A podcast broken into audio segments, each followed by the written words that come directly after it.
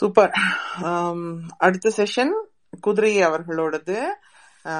Okay, அங்கங்க ஃப்ராக்மெண்டடா book spaces நடந்துகிட்டே இருக்கும் நம்ம ட்விட்டர் தமிழ் ஸ்பேசஸ்ல. அதுல ஒரு constant factor, couple of constant factors இருக்காங்க. அதுல வந்து குதிரையோட ஸ்பேஸ் ஒண்ணு. மழை பெஞ்சாலும் இடி அடிச்சாலும் பத்து பேர் இருந்தாலும் ஒருத்தர் இருந்தாலும் பாதிராத்திரி ஆனா எனக்கு டைம் பாதிராத்திரி அது எந்திரிச்சு பார்த்தாலும் குதிரையும் அவங்க டீமும் வந்து பேசிட்டே இருப்பாங்க, படிச்சுட்டே இருப்பாங்க. எப்போதுமே எட்டி எட்டி பார்க்கணும்னு நினைக்கிறது ஏர்லி மார்னிங்ன்றதால என்னால முடியாது most of the time. So அந்த டெடிகேஷனுக்கு ஒரு hats off. Welcome to world book day, welcome to this space, this is our space. குதிரைக்கு வந்து டாபிக்கும் எகெயின் நான் வந்து கையை பிடிச்சி ஃபோர்ஸ் பண்ணி கொடுத்த டாபிக் அது, மன்னிச்சுக்கோங்க குதிரை. அவங்க ரொம்ப புக்ஸ் படிக்கிறதால தொட்டு சென்ற புத்தகங்கள் விட்டு சென்ற உணர்வுகள் அப்படிங்கிற தலைப்புல பேச சொல்லி ரிக்வெஸ்ட் பண்ணிருக்கேன். So hope you will enjoy the speech. குதிரை ஒரு குட்டி இன்ட்ரோடக்ஷனோட ஆரம்பிங்க. தேங்க்யூ. குட்டி இன்ட்ரோடக்ஷன் நானே கொடுத்து போவோம். ஓகே, ஆக்சுவலா வந்துட்டு ஆத்தென்டிக்கா இருக்கும். Okay ma'am, no problem. So thank you. ஆக்சுவலா ஃபர்ஸ்ட் வந்து எல்லாருக்கும் உலக புத்தக நாள் வாழ்த்துக்கள். இந்த மேரத்தான்ல எனக்கும் ஒரு பார்ட் கொடுத்ததுக்கு உமே மேம் அண்ட் டீமுக்கு ரொம்ப பெரிய தேங்க்ஸ். ஸோ அதான் ஃபர்ஸ்ட் சொல்லி ஆரம்பிக்கணும்னு நினைச்சேன். ஸோ ஏன்னா ரொம்ப முக்கியமான ஒரு ஈவெண்ட். தமிழ் ஸ்பேசஸ்ல வந்து பாத்தீங்க அப்படின்னா நிறைய ரொம்ப மைல் ஸ்டோனான ஈவெண்ட்ஸ் ஒன்று ரெண்டு சொல்லலாம். ஸோ அது எல்லாத்துலயுமே நானும் பார்த்தா இருக்கேன் அப்படிங்கும்போது வந்து ரொம்ப சந்தோஷமா இருக்கு. அண்ட் அந்த ஆப்பர்ச்சுனிட்டி கொடுத்ததுக்கு தேங்க்ஸ். ஸோ இப்போ எனக்கு டாபிக் கொடுத்தேன் அப்படி சொல்லி உமே மேம் வந்து சொன்னாங்க. என்னை பத்தி இன்ட்ரோடக்ஷன் வந்து ரொம்ப சிம்பிள். கொஞ்சம் புக்ஸ் வாசிக்கிறேன். இங்க ஒரு ஒன்றிய உயிரினமா ஸ்டார்ட் பண்ணேன். ஸ்டார்ட் பண்ணிட்டு அப்படியே வந்துட்டு ஃப்ரெண்ட்ஸோட இருக்கும்போது ஏதாவது ஒரு இனிஷியேட்டிவ் பண்ணலாம் அப்படின்னு சொல்லும் போது புக்ஸ் வந்து படிக்கலாம் அப்படின்னு முடிவு பண்ணோம். ஸோ இப்போ புக்ஸ் படிக்க ஆரம்பிச்சோம். அதே மாதிரி பேரலா வந்து கவிதை அரங்கு பண்ண ஆரம்பிச்சோம். ஸோ இது ரெண்டு தான் வந்து நாங்கள் ஃபர்ஸ்ட் பண்ண இனிஷியேட்டிவ். ஸோ இந்த இனிஷியேட்டிவ்ல பண்ணும்போது கவிதை அரங்கு வந்து மண்புழு ஹோஸ்ட் பண்ணாரு, புக் ஸ்பேஸ் வந்து நான் ஹோஸ்ட் பண்ண ஆரம்பிச்சேன். ஸோ அப்புறம் புக்ஸ் வாசிக்க ஆரம்பிச்சோம். அப்படியே வந்து போயிட்டு இருக்கு. சும்மா கொஞ்சம் கொஞ்சம் கிறுக்கி கவிதைன்னு எழுதிப்பேன், சொல்லிப்பேன், குதிரை கிறுக்குகள்னு போட்டு. அப்புறம் ஒரு நாலு கதை எழுதுனேன் நானு சும்மா. அப்படி நம்மளும் எழுத்தாளர் அப்படின்னு சொல்லிக்கலாம் அப்படின்றதுக்கு பிரதிலிபியில வந்து போட்டு ஒரு நாலு கதை எழுதி வச்சிருக்கேன். அப்புறம் யூடியூப் அப்புறம் பாட்காஸ்ட்ல எல்லாம் ஸ்டார்ட் பண்ண ஆரம்பிச்சேன். ஆக்சுவலா பாட்காஸ்டுக்கு வந்து எனக்கு இன்ஸ்பிரேஷன் வந்து உமே மேம் தான். உமே மேம் வந்து அந்த நர்சிம்மோட அந்த ஸ்டோரி வந்து பாட்காஸ்ட் பண்ணிருந்தாங்க. சோ அதை பார்த்து நிறைய ஃப்ரெண்ட்ஸ் சொல்லிட்டே இருந்தாங்க பாட்காஸ்ட் பண்ணுங்க பண்ணுங்கன்னு. எங்க பண்றது அப்படின்னு யோசிச்சுட்டு இருக்கும்போது அவங்களோட அந்த பாட்காஸ்ட் பார்த்த பிறகு இங்க பண்ணலாம், இதே மாதிரி பண்ணலாம் அப்படின்னு டிசைட் பண்ணி ஆங்கர் எஃப்எம்ல பாட்காஸ்ட் ஆரம்பிச்சேன். ஸோ அந்த மாதிரி மல்டிபிள் ஸ்பேசஸ்ல புக் ரீடிங் பண்ணிட்டு இருக்கேன் இப்போதைக்கு. ஸோ ஸோ என்னை பத்தி சொல்லிட்டேன்னு நினைக்கிறேன். So coming to this space, ஆக்சுவலா ஸோ இந்த இனிஷியேட்டிவ் பண்ண போறோம் அப்படின்னு சொல்லிட்டு ஒரு ஒன் மந்த் முன்னாடி உமே மேம் வந்து சொன்னாங்க. இந்த மாதிரி டிஎம் பண்ணாங்க, இந்த மாதிரி ஒரு இனிஷியேட்டிவ் பிளான் பண்றோம் வேர்ல்ட் புக் டேக்கு, நீங்களும் அதுல பார்த்தா இருக்கணும், கண்டிப்பா பண்றேன் மேம் அப்படின்னு சொல்லிட்டு.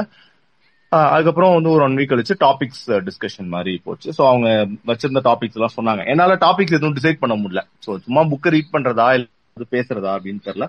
டாபிக்ஸ் எதுவும் டிசைட் பண்ண முடியல. அப்புறம் அவங்க ஒரு லிஸ்ட் ஆஃப் டாபிக்ஸ் கொடுத்தாங்க. ஸோ அதில் எனக்கு இந்த ரெண்டு மூணு டாபிக் பிடிச்சிருக்கு மேம். அவங்க ஃபோர்ஸ் பண்ணிலாம் கொடுக்கல. ஆக்சுவலா அவங்க எனக்கு லிஸ்ட் ஆஃப் டாபிக்ஸ் கொடுத்தாங்க. கொடுத்துட்டு சரி அதில் இந்த ரெண்டு டாபிக்ஸ் பிடிச்சிருக்கு மேம் அப்படின்னு நான் சொன்னேன். ஸோ அது அவைலபிலிட்டி பார்த்துட்டு சொல்றேன், மற்ற ஸ்பீக்கர்ஸ்க்கும் இதே டாபிக் ஷேர் பண்ணிருக்கேன் அப்படின்னு சொல்லிட்டு அவைலபிலிட்டி பார்த்துட்டு சொன்னாங்க. அண்ட் ஓகே இந்த இந்த டாபிக் அவைலபிளா இருக்கு, எடுத்துக்கிறீங்களா அப்படின்னாங்க. நான் எடுத்துக்கிறேன் அப்படின்னு சொல்லிட்டு ஃபிக்ஸ் பண்ணிக்கிட்டேன்.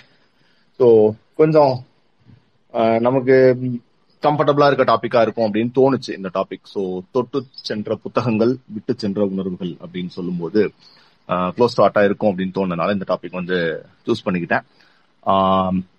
ஸோ இந்த டாபிக் சூஸ் பண்ண பிறகு ஆக்சுவலா இந்த இந்த ஸ்பேஸ்க்கான பிளான் ஸ்டார்ட் பண்றப்பல இருந்து எனக்கு வந்து டிராவல் ஆஃபீஸ் அஃபிஷியல் டிராவல் வந்து அதிகமாயிடுச்சு. ஆக்சுவலா டூ வீக்ஸா பாத்தீங்கன்னா புக் ஸ்பேஸே நடத்தல.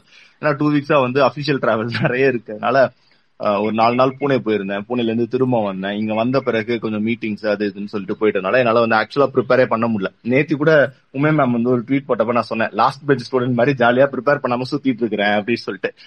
நைட்டு வந்து இனாகிரேஷன் ஸ்பேஸ்க்கு வந்து பா இனாகிரேஷன் அப்போ வந்து பார்த்தா எல்லாம் பயங்கரமா ப்ரிப்பேர் பண்ணியிருந்தாங்க போல இருக்கு. அண்ட் மார்னிங் வந்து அந்த வள்ளுவம் அண்ட் ஓலைச்சுவடி அந்த ரெண்டு ஸ்பேஸும் கேட்டு நான் வந்து அப்படியே அப்படியே ஷாக் ஆயிட்டேன். அப்பதான் வந்து ஆக்சுவலா எனக்கு வந்து அந்த பயம் எக்ஸாம்க்கு முன்னாடி அந்த பயம் அப்பதான் வந்துச்சு.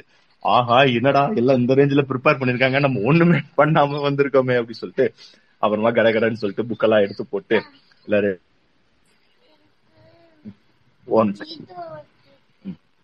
ஸோ இந்த இது புக்ஸ் எல்லாம் எடுத்து போட்டு ரெடி பண்ணி ஏற்கனவே கொஞ்சம் எழுதி வச்சிருந்தது அதெல்லாம் கொஞ்சம் பார்த்து சரி ஓகே இது பண்ணுவோம் அப்படின்னு சொல்லிட்டு முடிவு பண்ணேன். பயம் வந்தப்ப ஃப்ரெண்ட்ஸ்கிட்ட பேசணும்.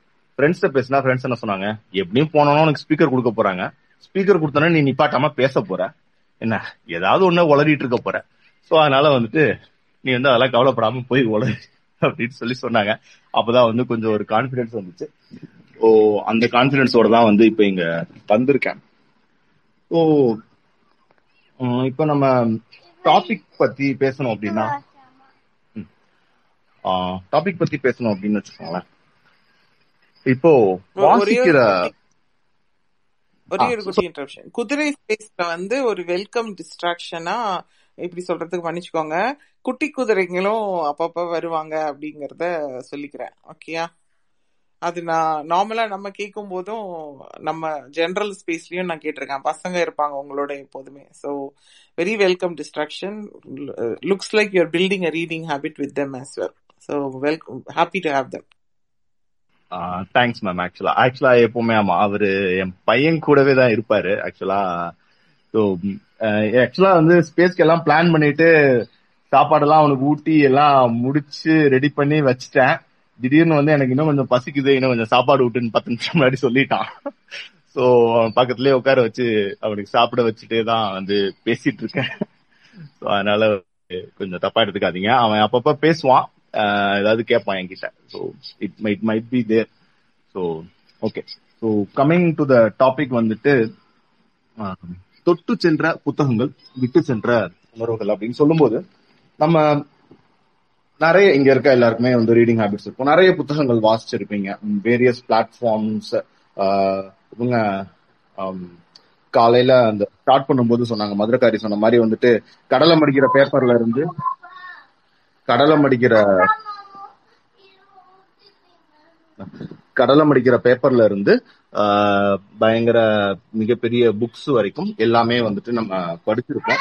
ஸோ அப்ப படிக்கக்கூடிய எல்லாமே வந்துட்டு நம்மள நம்ம மனசை வந்து தொட்டு தான் போகும், படிக்கக்கூடிய எல்லா புத்தகங்களும். அந்த புத்தகங்கள்ல இருக்கக்கூடிய சில புத்தகங்கள் நம்ம மனசுல சில உணர்ச்சிகளையும் விட்டுட்டு போகும் அப்படிங்கிறத நம்ம பார்க்கணும். விட்டுட்டு போறது மட்டும் இல்ல, நிறைய சிந்தனைகளையும் கருத்துக்களையும் நமக்குள்ள விதைச்சிட்டு போகும். ஸோ அப்போ நிறைய சிந்தனைகளையும் கருத்துக்களையும் நமக்குள்ள விதைச்சிட்டு போகும் அப்படிங்கறதையும் நம்ம வந்து பாக்குறோம். ஸோ அப்போ நாம் ஏன் மனசுல விட்டு சென்ற புத்தகங்கள், என் மனசுல விட்டு சென்ற உணர்வுகளை பத்தியும் ஆஹ் என்னோட ஜேர்னி பத்தியும் உங்க கூட ஷேர் பண்ணிக்கிறதுக்கான ஒரு ஆப்பர்ச்சுனிட்டியா தான் நான் பாக்குறேன். அண்ட் கண்டிப்பா இது வந்து ஒரு மோனோலாகா இருக்காது. நான் ஆஃப்டர் சம்டைம் வந்து எனக்கு கண்டிப்பா நீங்க எல்லாரும் வந்து உங்களோட உணர்வுகளையும் ஷேர் பண்ற மாதிரி இருந்தாதான் நல்லா இருக்கும். இது வந்து ஒரு மோனோலாகா நான் மட்டும் பேசிட்டு இருந்தேன் அப்படின்னா வந்துட்டு கண்டிப்பா டெஃபினட்டா நல்லா இருக்காது. அப்படிதான் கொண்டு போகணும் அப்படின்னு நினைக்கிறேன். உமே ma'am that's fine right? So மற்ற ஸ்பீக்கர்ஸும் வந்து அவங்களோட உணர்வுகளை ஷேர் பண்ற மாதிரி தான் நான் வந்து இதை ஒரு என்மிஷன் பண்ணியிருக்கேன். புத்தகங்கள் பத்தி சொல்லும்போது வந்துட்டு மனுஷனை வந்து எதெல்லாம் செதுக்குது அப்படின்னு பாக்குறேன். ஒரு யார் நான் ஒரு மனுஷன் அப்படின்னு சொன்னா எப்படி என்ன நான் ஒரு மனுஷனா சொல்லிக்கிறேன் அப்படின்னா, என்ன நான் பாக்குறேன், நான் கேட்கிறேன், நான் உணர்கிற என்ன என்ன ஒரு ஒரு விஷயமா எனக்கு எனக்குள்ள வர எல்லா இன்புட்ஸும் தான் வந்து என்ன செதுக்குது அப்படின்னு நம்ம பாக்குறோம். அப்படி ஒண்ணு ஒன்னா எனக்குள்ள வந்து என்ன செதுக்கும் அப்படிங்கும்போது வந்துட்டு அதுல வந்து பார்க்கிற வழியா நம்மள செதுக்கிறது அப்படிங்கிறது வந்து புத்தகங்கள் தான். நம்மள விஷன் மெமரியில நம்மள செதுக்கக்கூடிய ரொம்ப முக்கியமான ஒரு விஷயம் வந்து புத்தகம் தான் இருக்கு. சமீபத்துலதான் வேள்பாரி படிக்க ஆரம்பிச்சேன். வேள்பாரியில வந்து ஒரு வார்த்தை வரும், எழுத்து அப்படிங்கிறது சொற்களோட ஓவியம் அப்படின்னு. எழுத்து அப்படிங்கிறது சொற்களோட ஓவியம் அப்படின்னு சொல்லி ஒரு வார்த்தை வந்து வேள்பாரியில வரும். ஸோ அப்போ சொற்களோட ஓவியங்களை எல்லாம் தொகுத்து ஒரு ஓவிய தொகுப்பா தான் வந்து நமக்கு வந்து புத்தகங்கள் இருக்கு. அந்த ஓவிய தொகுப்பா இருக்கக்கூடிய புத்தகங்கள் வந்து நமக்குள்ள பல உணர்ச்சிகளை விட்டுட்டு போகுது. அந்த ஜேர்னியை பத்தி நம்ம இப்ப பேசணும். சரி, என்னோட ஜேர்னியை ஏன் பேசணும், இல்ல என்னோட ஜேர்னியை பத்தி ஏன் நீங்க கேட்கணும், ஏன் தெரிஞ்சுக்கணும் அப்படின்னா, என்னோட ஜேர்னி அப்படிங்கிறது உங்க எல்லாரோட ஜேர்னி மாதிரியே சிமிலரா இருக்கும். உங்களுக்கும் எனக்கும் வந்து நொஸ்டாலஜிக் மொமெண்ட்ஸ் இருக்கும். ஸோ படிக்கும்போது என்னோட நொஸ்டாலஜிக் மொமெண்ட்ஸ் உங்களுடைய நொஸ்டாலஜிக் மொமெண்ட்ஸை ரிவைவ் பண்றதுக்கு உங்களுக்கு யூஸ்ஃபுல்லா இருக்கலாம். உங்க லைஃபை டேர்ன் பண்ண புத்தகங்களை பத்தி நினைக்கிறதுக்கான ஒரு வாய்ப்பா இது இருக்கலாம். உங்க லைஃப்ல நீங்க பார்த்த முக்கியமான புத்தகங்களை வந்து ரிமைண்ட் பண்றதுக்கான ஒரு வாய்ப்பா இது இருக்கலாம். ஒரே புத்தகம் நீங்களும் நானும் படிச்சிருக்கலாம். உங்களுக்கு ஒரு கருத்து, எனக்கு ஒரு கருத்து, உங்களுக்கு ஒரு உணர்வு, எனக்கு ஒரு உணர்வு அந்த புத்தகம் கொடுத்திருக்கலாம். ஒரே தலைப்புல பலதரப்பட்ட புத்தகங்கள், இருவேறுபட்ட புத்தகங்களை நீங்களும் நானும் படிச்சிருக்கலாம். அப்போ அந்த உணர்வுகள், அந்த சிந்தனைகள் மாறுபடலாம்.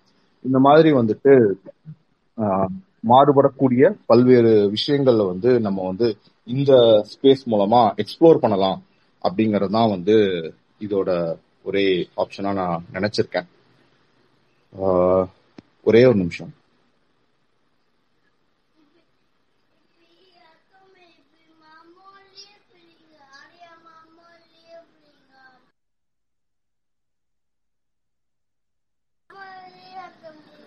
ம், என்ன பண்ணும் அத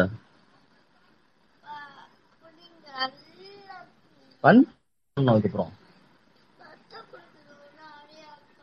அதை எடுத்துட்டு வரேன், பண்ணிக்கணும். ஸோ அப்போ நான் என்னோட ஜேர்னியை வந்து ஸ்டார்ட் பண்ணலாம் அப்படின்னு நினைக்கிறேன். இப்போ என்னோட ஜேர்னி வந்து உங்களுக்கு ஷேர் பண்றேன். நீங்க நான் என்னோட ஜேர்னியை வந்து ஒரு ஒரு ஓவர் வியூவா சொல்லிட்டு நான் போயிடுறேன். அதுக்கப்புறம் ஸ்பீக்கர் ரெக்வஸ்ட் கேட்கறேன். நீங்க ஸ்பீக்கர் வாங்க, உங்களோட ஜேர்னி இல்ல நீங்க சொல்ல நினைக்கிற விஷயங்கள் ஷேர் பண்ணுங்க. அதுல இருந்து நம்ம வந்து கண்டினியூ பண்ணலாம். ஸோ இப்போ என்னோட ரீடிங் ஜேர்னி, ஸோ ரொம்ப சின்ன வயசுல சிறுவர்மணி, சிறுவர் மலர், அதெல்லாம் ராணி காமிக்ஸ், சுட்டி விகடன், இதெல்லாம் ஸ்கிப் பண்ணி ஓரளவுக்கு புக்ஸா வாசிக்கிற ஒரு டைம் வரும்போது எனக்கு வந்து நினைவு தெரிஞ்சு ரொம்ப பெருசா கையில கிடைச்ச புத்தகங்கள் வந்து ரெண்டு. ஒன்னு வந்து இலியடோட தமிழாக்கம், கிரேக்க காவியம் இலியடோட தமிழாக்கம், இன்னொன்னு மகாபாரதம். ஸோ இது இலியட் ஒரு டைம், அப்புறம் மகாபாரதம் ஒரு டைம், இது ரெண்டும் படிக்கிறேன். ஆஹ் இது ரெண்டும் படிக்கும்போது அதுக்கு இருக்கக்கூடிய அந்த சிமிலாரிட்டிஸ் எல்லாம் லைட்டா தெரியுது. அக்கிலிஸ், அதுல அக்கிலிஸ்க்கு வந்து கால்ல தான் வீக்னஸ், வேற எங்கேயுமே வீக்னஸ் கிடையாது. அதே மாதிரி கிருஷ்ணர் எப்படி இறந்து போவார்னா கிருஷ்ணரோட காலில் அம்பு பாஞ்சுதான் கிருஷ்ணர் இறந்து போவார், வேற எப்படியும் கிருஷ்ணரை கொல்ல முடியாது. ஸோ அந்த மாதிரி வந்துட்டு இருக்கக்கூடிய அந்த சிமிலாரிட்டிஸ் இதெல்லாம் வந்து கொஞ்சம் தெரியுது.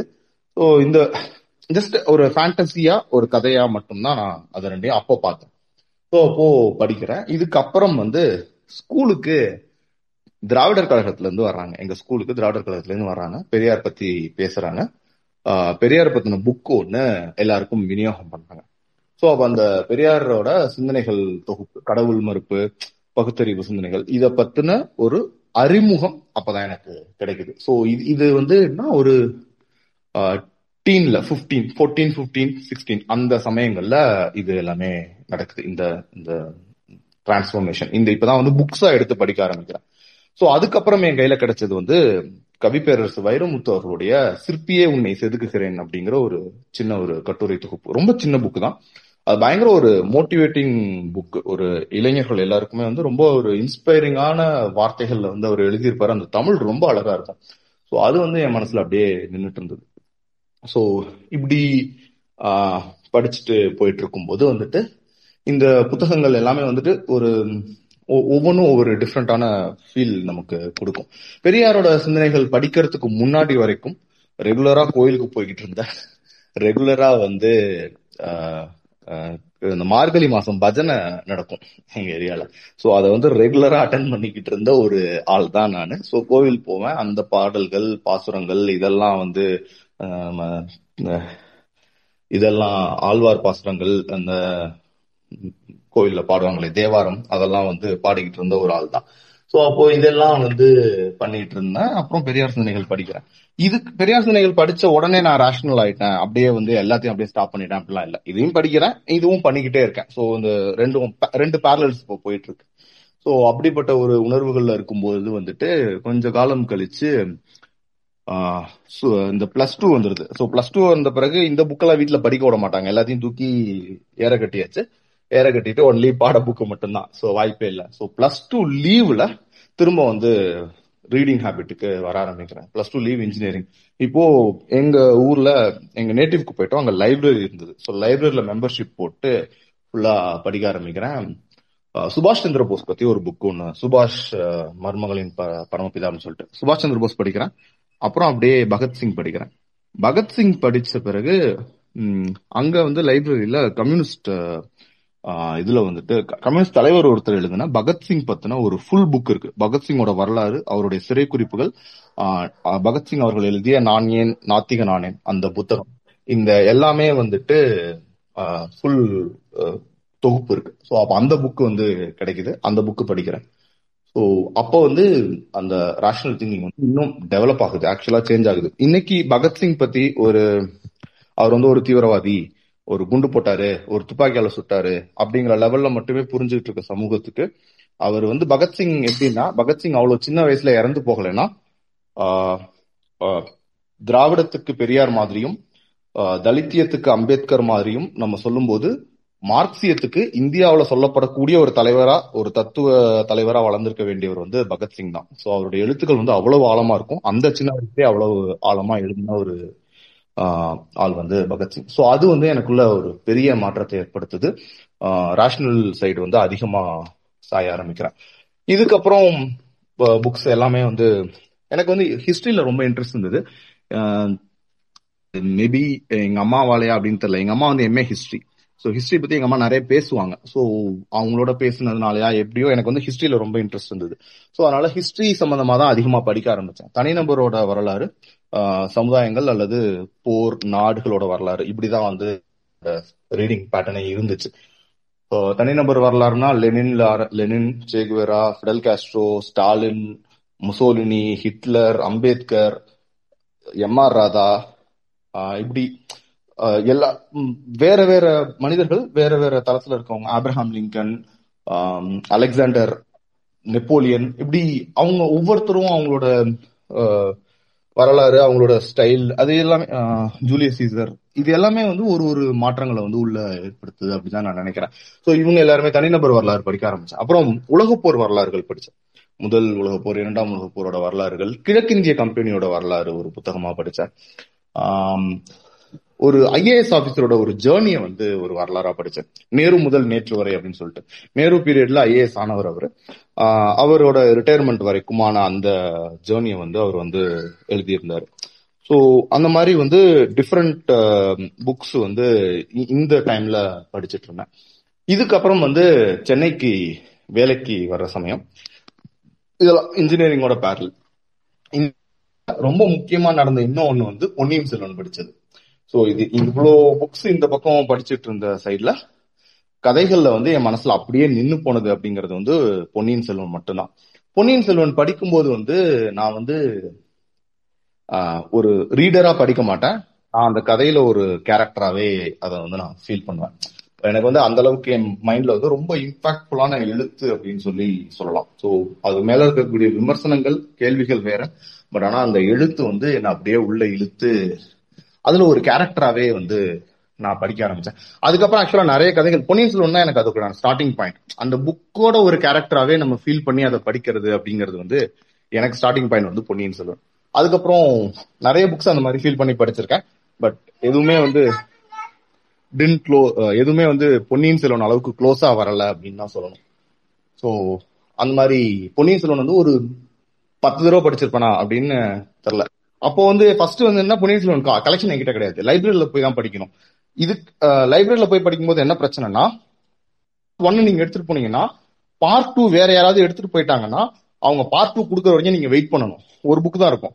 அதனால என்ன பண்ணோம்னா, என்னோட கார்டு, எங்க சித்தப்பா பையன், எங்க அண்ணன், அவங்க கார்டு ரெண்டும் சேர்த்து மினிமம் அஞ்சு புக் வர்ற மாதிரி எக்ஸ்ட்ரா சந்தா கட்டி அஞ்சு புக்கையும் ஒன்னா எடுத்துருவோம். அஞ்சு புக்கையும் ஒன்னா எடுத்து அஞ்சு புக்கையும் நாங்க படிச்சு முடிச்சுட்டு கொடுத்தாதான் லைப்ரரியில வேற யாராவது படிக்கணும். அந்த மாதிரி நானும் படிப்பேன், அவரும் படிப்பாரு. அதனால என்னன்னா ஒரு பாகத்தையாவது ரெண்டு நாள்ல முடிச்சிடணும். நான் நான் ஃபர்ஸ்ட் ஃபர்ஸ்ட் பார்ட் நான் எடுத்துட்டேன் அப்படின்னா நான் எடுத்து முடிச்சு உடனே அவர்கிட்ட கொடுத்துடணும். அவர் படிக்கும்போது நான் செகண்ட் பார்ட் ஆரம்பிச்சிடணும். அவரு ஃபர்ஸ்ட் பார்ட் முடிக்கிறதுக்குள்ள நான் செகண்ட் பார்ட் முடிக்கணும். ஸோ இப்படி போட்டி போட்டு படிச்ச புக் அப்படின்னு வந்து பொன்னியின் செல்வன் சொல்லலாம். ஸோ அப்போ லைப்ரரியில எடுத்தே ஒரு நாலஞ்சு தடவை அந்த இன்ஜினியரிங் நாலு வருஷத்துல ஒரு நாலஞ்சு தடவை லைப்ரரியில எடுத்து எடுத்து பொன்னியின் செல்வனை வரும்ல அந்த மாதிரி அட்டை டு அட்டை பொன்னியின் செல்வனை மனப்பாடம் பண்ணியாச்சு. அதுக்கப்புறம் வந்துட்டு சென்னை வந்துட்டேன். சென்னை வந்த பிறகு எனக்கு என்ன ஆச்சுன்னா, வேலைக்கு சேர்ந்துட்டேன். வீட்டுல பணம் வாங்க கூடாது அப்படின்னு சொல்லி ஒரு ஈகோ. ஆனா வந்து சம்பளமும் கம்மி. ஸோ சம்பளமும் கம்மி, புக்கும் வாங்கணும். என்னடா பண்றது அப்படின்னா, அப்பதான் பாரதி புத்தகாலயத்தோட அறிமுகம் கிடைக்குது. நான் வேலைக்கு போற இடத்துக்கு பக்கத்துல இருந்தது அது தேனாம்பேட்டில். நான் என்ன பண்ணுவேன் அப்படின்னா, அவங்க வந்து இந்த சின்ன புக்ஸா போடுவாங்க. பத்து ரூபா அப்போ வந்து பத்து இப்போ முப்பது ரூபாய் வரைக்கும் ஆயிடுச்சு அதோட ரேட்ஸ். அப்போ வந்து பத்து ரூபா தான், அஞ்சு ரூபா, பத்து ரூபா, பதினஞ்சு ரூபா அந்த ரேஞ்சில் புக்ஸ் இருக்கும். ஸோ எல்லாரும் எல்லார பத்தியுமே இருக்கும். பகத்சிங்கோட நாணயன் நாத்திகநாயன் மட்டும் சின்ன புக்கா, லெனினோட அரசு மட்டும் சின்ன புக்கா, அந்த மாதிரி கடவுள் பிறந்த கதை அப்படிங்கிறது ஒரு சின்ன புக்கு, ஆதலினால் காதல் செய்வீர் அப்படின்னு ஒரு சின்ன புக்கு, இந்த மாதிரி ஒரு ஒரு சின்ன சின்ன புக்ஸா இருக்கும். ஸோ அந்த புக்ஸை வாங்க ஆரம்பிச்சேன். ஸோ ஸ்டடிஸ் இப்போ படிக்கிறது அந்த புக்ஸ், சின்ன புக்ஸா படிக்கிறது. ஸோ அதுல வந்து இந்துத்துவம் என்றால் என்ன, அப்பதான் வந்து இந்த இந்த தத்துவங்கள் இதோட விளக்கம், இந்துத்துவம், திராவிடம் இதெல்லாம் கொஞ்சம் ஓரளவுக்கு இன்னும் பெட்டரா அண்டர்ஸ்டாண்ட் ஆகுது அப்படின்னு சொல்லலாம். ஸோ அதை பத்தி நிறைய புக்ஸ் இருக்கு. ஸோ அதெல்லாம் வந்து படிக்க ஆரம்பிக்கிறேன். முதலாளித்துவம் பத்தி எல்லாத்த பத்தியுமே அதுல வந்து சின்ன புக்ஸ் இருக்கும். அதெல்லாம் அறிமுக புக் மாதிரி. ஸோ அது வந்து படிக்க ஆரம்பிக்கிறேன். ஸோ அது வந்து ஒரு பீரியட் வரைக்கும் போயிட்டு இருக்கு. அதுக்கப்புறம் வேலை எல்லாம் கொஞ்சம் பெட்டர் ஆயிடுச்சு, செட்டில் ஆயிடுச்சு. அப்புறம் புக்ஸ் வாங்க ஆரம்பிச்சேன். இயர்லி பட்ஜெட் அப்படின்னு சொல்லி அலாட் அலாட் பண்ணேன். ஸோ அதுக்கப்புறம் போஸ்ட் கிராஜுவேட் பண்ணிட்டு வேலைக்கு போகும்போது இயர்லி பட்ஜெட், புக் வாங்குறதுக்கு இவ்வளோ பட்ஜெட் அப்படின்னு சொல்லிட்டு அலோகேட் பண்ணிட்டு ஒரு மூணு புக் ஃபேர்ல அந்த பட்ஜெட்டை மீட் பண்ணேன். ஸோ கரெக்டாக அந்த பட்ஜெட் அளவுக்கு புக் வாங்கினேன். அப்படி படிக்க ஆரம்பிச்சதுல என்ன ரீசெண்டா ரொம்ப பாதிச்ச புக் அப்படின்னா, அதுல வந்துட்டு ஃபர்ஸ்ட் வந்து ஹிட்லரின் வதை முகாம்கள் அப்படிங்கிற புக்கு தான். அந்த புக் வந்து அதை பத்தி நான் ஆக்சுவலா நிறைய ஸ்பேஸ்ல பேசிட்டேன். நான் இங்க வந்து பேச வேணாம் அப்படின்னு நினைக்கிறேன். பட் ஆனா என்ன பாதிச்ச புக்குன்னா அதை சொல்லாம இருக்கவே முடியல. ஸோ அந்த புக்கு. அப்புறம் இந்திய பிரிவினை அப்படின்னு சொல்லி ஒரு புக் இருக்கு, உதிர கோடு அப்படின்னு சொல்லிட்டு.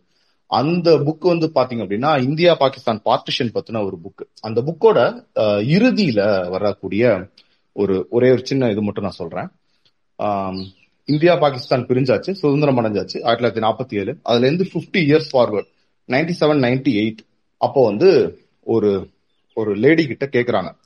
அதாவது பார்ட்டிஷன் அப்போ ஒரு பிப்டீன் டுவெண்ட்டி இயர்ஸ்க்குள்ள இருந்த ஒரு பெண் கிட்ட, அவங்க வந்து இப்போ இருக்காங்களே ஒரு செவன்டி இயர்ஸ் இருக்கும் அவங்களுக்கு, அவங்க கிட்ட வந்து கேட்கறாங்க விடுதலையை பத்தியும் இந்தியா பாகிஸ்தான் பிரிவினை பத்தியும் உங்களோட கருத்து என்ன அப்படின்னு கேட்கும்போது, அந்த லேடி என்ன பண்ணாங்க அப்படின்னா அவங்களுடைய மார்பு சீலையை விலக்கி காட்டினாங்க. அங்க மார்பகங்கள் இருக்க வேண்டிய இடத்துல இரண்டு குழிகள் இருந்தது. இதுதான் என்னுடைய கருத்து அப்படின்னு சொல்லி சொன்னாங்க. ஏன்னா அந்த மதத்தாலையும் இந்த மதத்தால இந்த தேசத்தை துண்டாடினதாலையும் பாதிக்கப்பட்டது வந்து அந்த அப்பாவி மக்கள் தான். அவங்களுடைய பாதிப்பு வந்து இந்த அளவுக்கு அதிகமா தான் இருந்தது அப்படிங்கிறது. அவங்களுக்கு வந்து அந்த பாதிப்பை வந்து உணர்த்தக்கூடிய ஒரு சொல்லா வந்து அந்த சொல்ல சொல்லி ஆசிரியர் வந்து அந்த புத்தகத்தை நிறைவு பண்ணியிருப்பாரு.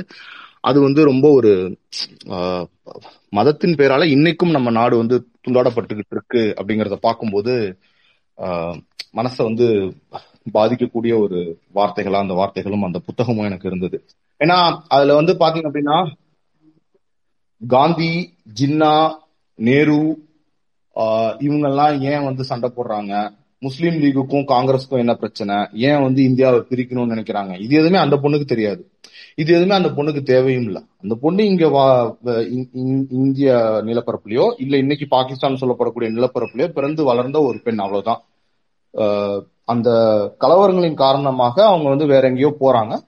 போற வழியில அவங்கள தாக்குதலுக்கு ஆளாகிறாங்க. அந்த தாக்குதல்ல அவங்க இந்த பாதிப்பை சந்திக்கிறாங்க. ஏன் அந்த பொண்ணு அந்த பாதிப்பை சந்திக்கணும்?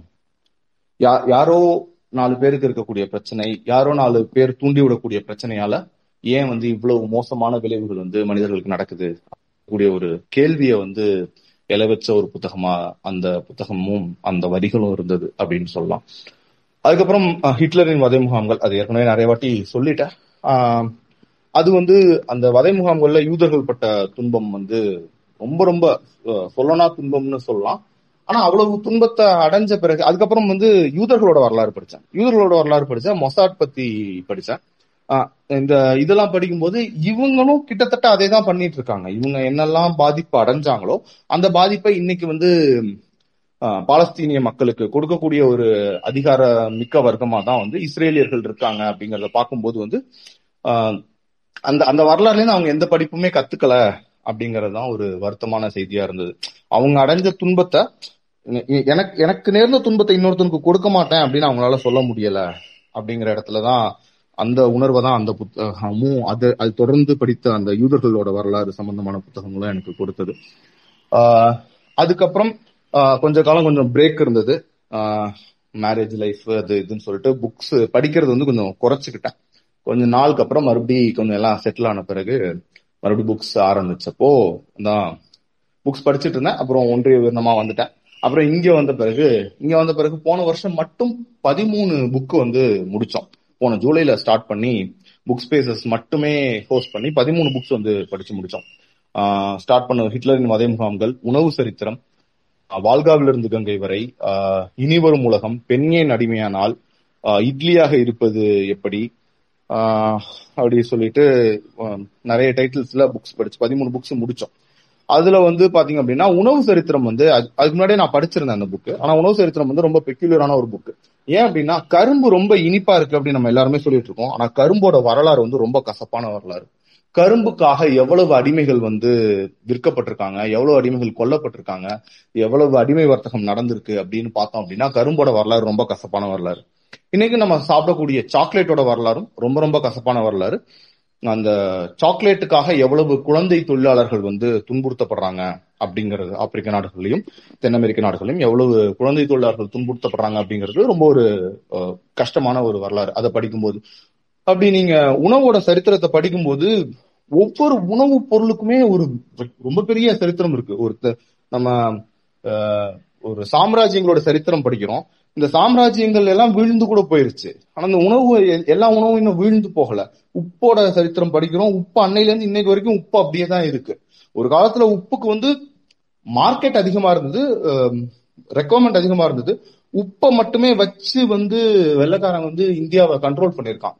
அதனாலதான் காந்தி காந்தி எதுக்கு உப்புக்காக சத்தியாகிரகம் போனாரு, எதுக்கு ஏன் வேற எதுக்குமே போகாம உப்புக்காக எதுக்கு போய் சத்தியாகிரகம் போனாரு, உப்புக்கு எதுக்குப்பா இவ்வளவு இது பண்ணாரு அப்படின்னு கேட்டா உப்பை வச்சு நம்மளை கண்ட்ரோல் பண்ணிருக்காங்க. உப்பை வச்சு இந்த நாட்டை அடிமையா வச்சிருந்திருக்காங்க. உப்போட வர்த்தகத்தை கண்ட்ரோல் பண்றதன் மூலமா அடிமையா வச்சிருந்திருக்காங்க. சில்க் ரூட் பத்தி நம்ம பேசிட்டு இருக்கோம், சால்ட் ரூட் பத்தி பேசுறது இல்ல. சால்ட் ரூட்னு ஒண்ணு இருக்கு. சோ அதோட இம்பாக்ட் என்ன? இன்னைக்கு நம்ம வாங்கக்கூடிய சம்பளம் அப்படின்னு சொல்லக்கூடிய அந்த வார்த்தை, சேலரி அப்படின்னு சொல்லக்கூடிய வார்த்தை, அது உப்புல இருந்து தான் வந்தது. சாலரியம் அப்படிங்கக்கூடிய ரோம சொல்லுக்கு உப்புன்னு தான் பேரு. சேலரி கூட உப்பு கொடுப்பாங்க அப்ப.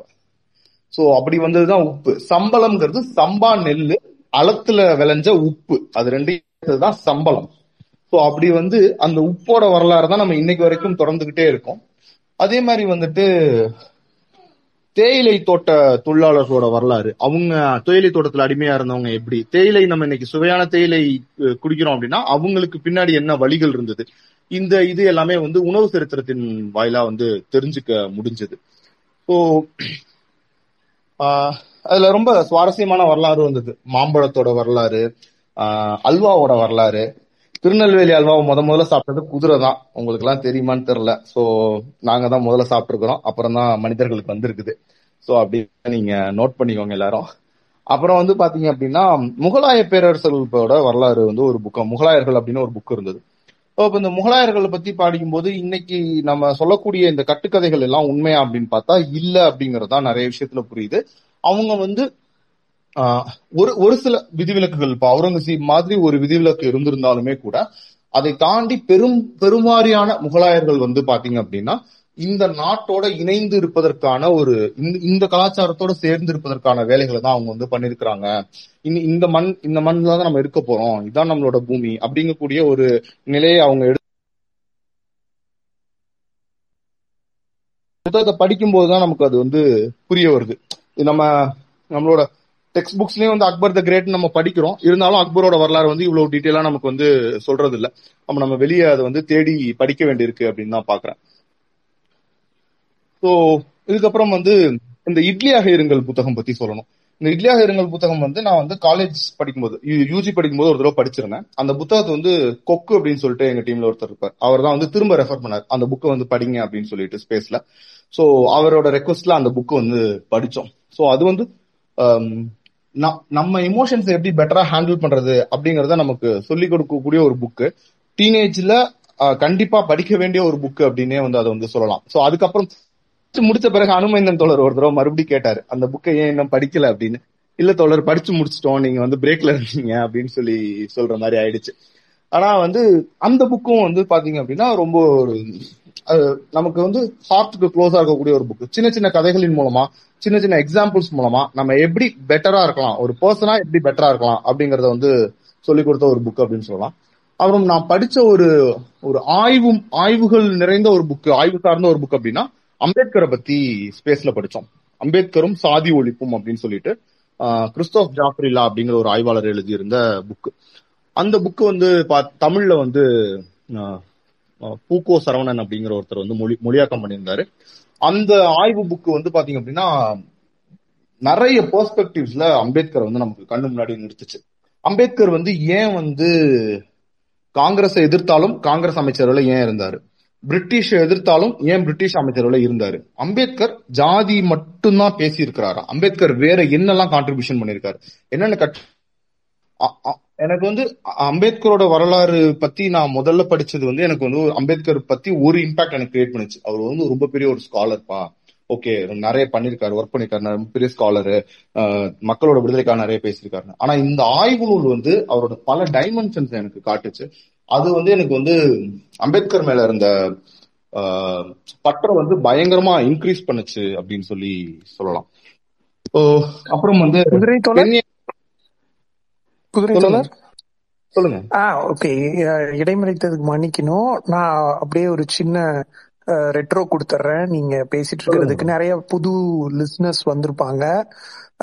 வாங்க மக்களே, இது வந்து டூ டூ த்ரீ வந்து குதிரை தோழர் வந்து தொட்டு சென்ற புத்தகங்கள் விட்டு சென்ற உணர்வுகள்னு சொல்லி அவருடைய அனுபவங்களை பகிர்ந்துகிட்டு இருக்காரு. அதுக்கப்புறம் இதே தளம் மற்றவர்களுக்கும் வந்து அவங்களுக்கு பிடித்த புத்தகங்கள், அவங்க என்ன உணர்வுகள் விட்டு சென்றாங்கிற வாய்ப்புகளா போகுது அப்படின்னு சொல்ல சொல்றாரு குதிரை. மிகவும் முக்கியமான ஆளுமை. அவர் அவரு ஃபர்ஸ்ட் ஸ்டார்டிங்ல அவரு அவரை பத்தின ஒரு சின்ன இன்ட்ரோ கொடுத்தாரு.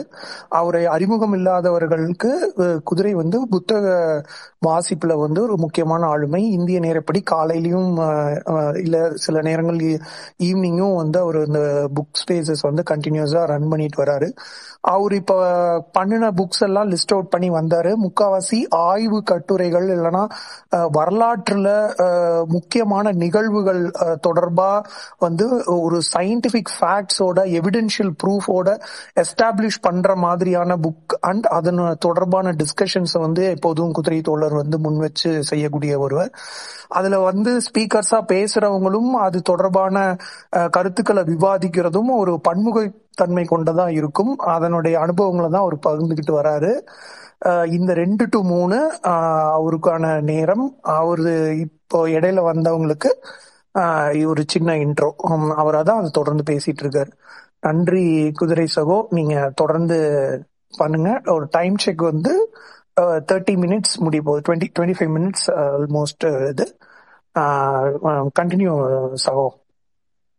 நன்றி நன்றி முடனா தோழர். நானும் டைம் பார்த்துட்டே தான் இருக்கேன். கரெக்டா வந்து two thirty or two thirty five குள்ள முடிச்சிடணும் அப்படிங்கிறத வேகமா போயிட்டு இருக்கேன். ஒரு ப்ரெஷர் இல்லை, ஒரு ப்ரெஷர் இல்லை. நீங்க அப்படியே லைட்டா ஃப்ளோல போங்க. ஜஸ்ட் ஒரு ஒரு ஓவர் வியூ கொடுத்துட்டேன், அவ்வளவுதான்.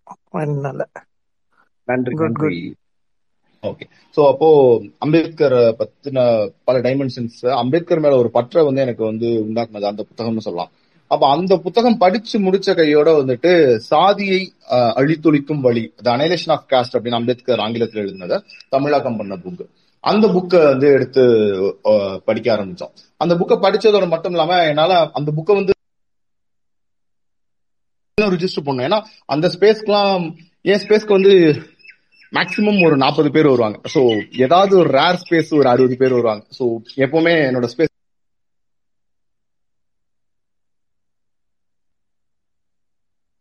வந்துட்டு இது இன்னும் நிறைய பேருக்கு போய் சேர்ந்தே ஆகணும். என்ன பண்றது அப்படின்னா, அப்பதான் வந்து நான் சொன்ன இல்ல பாட்காஸ்ட் பண்ண ஆரம்பிச்சேன்னு, உமே மேமோட இது பார்த்துட்டு நர்சிம் இது பார்த்துட்டு நர்சிமோட கதையை அவங்க பாட்காஸ்ட் பண்ணது பார்த்துட்டு நானும் பாட்காஸ்ட் பண்ண ஆரம்பிச்சேன். ஸோ இந்த புக்கு தான் முதல்ல எடுத்தேன்.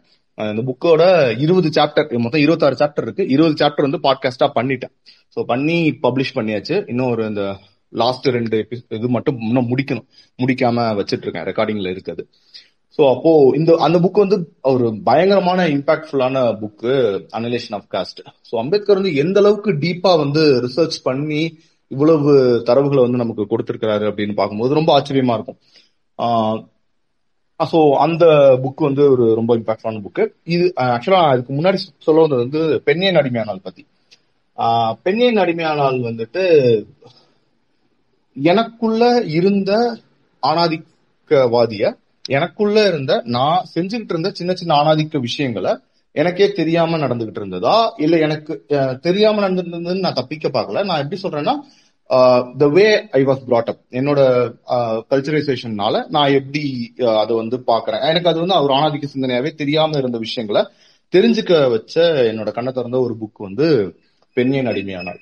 ஸோ பெண்ணின் அடிமையானால் வந்து எனக்கு எப்படின்னா, அது எப்படி என்னோட உணர்ச்சின்னா, ஒரு தடவை என்னாச்சு, ஒரு நியூஸ் பேப்பர் ஆர்டிகல் ஒன்று இருந்தது. பெண்ணின் அடிமையானால் புக்கை வந்து ஸ்கூல்ல வந்து விநியோகம் பண்ணாங்க. விநியோகம் பண்ணதை வந்து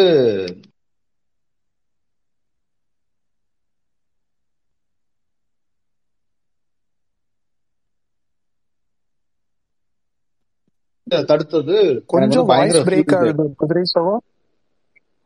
இப்ப கேக்குதா, கிளியரா இருக்கா? கேக்குது, பட் இடையில இடையில சின்ன சின்ன டிஸ்கனெக்ட் இருக்கு. ஓகே, இப்போ கண்டினியூ பேசுங்க.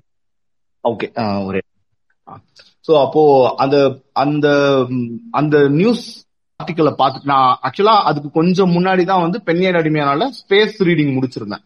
ஸோ அது முன்னாடி ஒரு தடவை படிச்சிருக்கேன். ஸோ இப்போ ஸ்பேஸ் ரீடிங் அப்பதான் பண்ணி முடிச்சோம். ஸோ வீக்லி வீக்லி சண்டேஸ்ல பண்ணோம் பெண்ணியர் அடிமையானால். ஸோ சண்டே ரீடிங்கா பண்ணி ஸ்பேஸ் ரீடிங் முடிச்ச பிறகு ஒரு ஒரு ஒன் ஒன் வீக்ல இந்த ஆர்டிகல் பார்த்தேன். எனக்கு பயங்கர கோவம் வந்துருச்சு. எப்படி வந்து இவ்வளோ ஒரு முற்போக்கான புக்கு கொடுக்குறாங்க, புக்கை கொடுக்கறதுல என்ன பிரச்சனை, புக்கை கொடுக்கறத போய் இவங்க தடுக்கிறாங்களே அப்படின்னு சொல்லிட்டு பயங்கர கோவம் வந்துட்டு ஒரு சீரீஸ் ஆஃப் ட்வீட் வந்து எழுதினேன். ஸோ ஏன் வந்து பெண்ணின் அடிமையானால வந்து கொடுக்கணும் ஸ்கூல் ஸ்டூடெண்ட்ஸ்க்கு, ஏன் வந்து அவங்களுக்கு தெரிஞ்சுக்கணும் அப்படின்னு சொல்லிட்டு ஒரு ஒரு சாப்டரா ஒரு ஒரு சாப்டரா ஒரு ரெண்டு ட்வீட்ல ஜிஸ்டா போட்டு ஒரு ட்வீட் வந்து எழுதினேன். ஸோ அந்த அளவுக்கு வந்து என்னை பாதிச்ச ஒரு புக் அது. ஸோ அதை பேஸ் பண்ணி என்னோட ஃபேமிலியில என்னோட லைஃப் ஸ்டைல நான் சில சேஞ்சஸ் பண்ணியிருக்கேன். ஸோ அதை பத்தி ஒரு ஒரு ட்வீட் பண்ணேன், அது ஒரு சர்ச்சையெல்லாம் ஆச்சுன்னு வச்சுக்கோங்க. ஸோ பட் ஆனா அது வந்து என்னை இம்பாக்ட் பண்ண ஒரு புக்கு. ஸோ அந்த புக்கு வந்து எனக்குள்ள இருந்த நம் நம்மள அறியாமலே நமக்குள்ள இருக்கக்கூடிய கல்ச்சரைசேஷன்ஸ், இது வந்து தப்பு இல்லை அப்படின்னு நமக்கு தெரிய தோணவே தோணாது. ஏன் தோணாது அப்படின்னா, அது தப்பாவே நமக்கு இதுக்கு முன்னாடி ப்ரொஜெக்ட் பண்ணிருக்கவே மாட்டாங்க, நமக்கு அது தெரியவே தெரியாது. அப்படி இருக்கக்கூடிய விஷயங்களை வந்து இல்லப்பா இது தப்பு தான் அப்படின்னு முகத்துல ஓங்கி அடிச்சு சொன்ன ஒரு புக் வந்து பெண்ணின் அடிமையானால். ஸோ அதுக்கப்புறம் வந்து அகதிகள் அப்படின்னு சொல்லி ஒரு புக். ஆக்சுவலா வந்து இந்த அகதிகள் படிக்கிறதுக்கு முன்னாடி ஒரு ப்ரிலூட் சொல்றேன். ரொஹிங்கியா முஸ்லிம்ஸ் பத்தி ஒரு சின்ன ஒரு ஆர்டிக்கல் புக் வந்து கிண்டில்ல வந்தது. மருதன் அப்படின்னு சொல்லிட்டு ஒரு ஆத்தர், என்னோட ஒரு ஃபேவரட் ஆத்தர்ஸ்ல ஒருத்தர். அவரு வரலாறு சமூகம் சார்ந்து எழுதக்கூடிய ஒரு ஆத்தர். ஸோ அப்போ அவரு வந்து ரொஹிங்கியா முஸ்லிம்ஸோட சர்ச்சை வந்து ரொம்ப அதிகமா வெடிச்சப்போ அவர் வந்து அனுக்கிறதுக்கான ஒரு புக் எழுதியிருந்தாரு. ரொம்ப ரொம்ப வழி தரக்கூடிய ஒரு வரலாறு வந்து அவங்களுடைய வரலாறு. ஸோ அது படிக்கும்போது ரொம்ப கஷ்டமா இருந்தது. அந்த அடிப்படையில அதை எழுதின பிறகு அவராலையும் முடியல. அவர் வந்து அதுக்கப்புறம் என்ன பண்றாருன்னா, டோட்டலா அகதிகளோட பிரச்சனை, யார் அகதி, ஏன் ஒருத்தன் அகதி ஆகிறான் அப்படிங்கறத பேஸ் பண்ணி ஒரு புக் எழுதியிருக்காரு, அகதிகள் அப்படிங்கிற தலைப்புலயே. ஸோ ஆக்சுவலா அந்த புக் வந்து இன்னும் ஸ்பேஸ் ரீடிங்க்கு பெண்டிங்ல இருக்கு. ஸோ அந்த புக் நான் படிச்சேன்.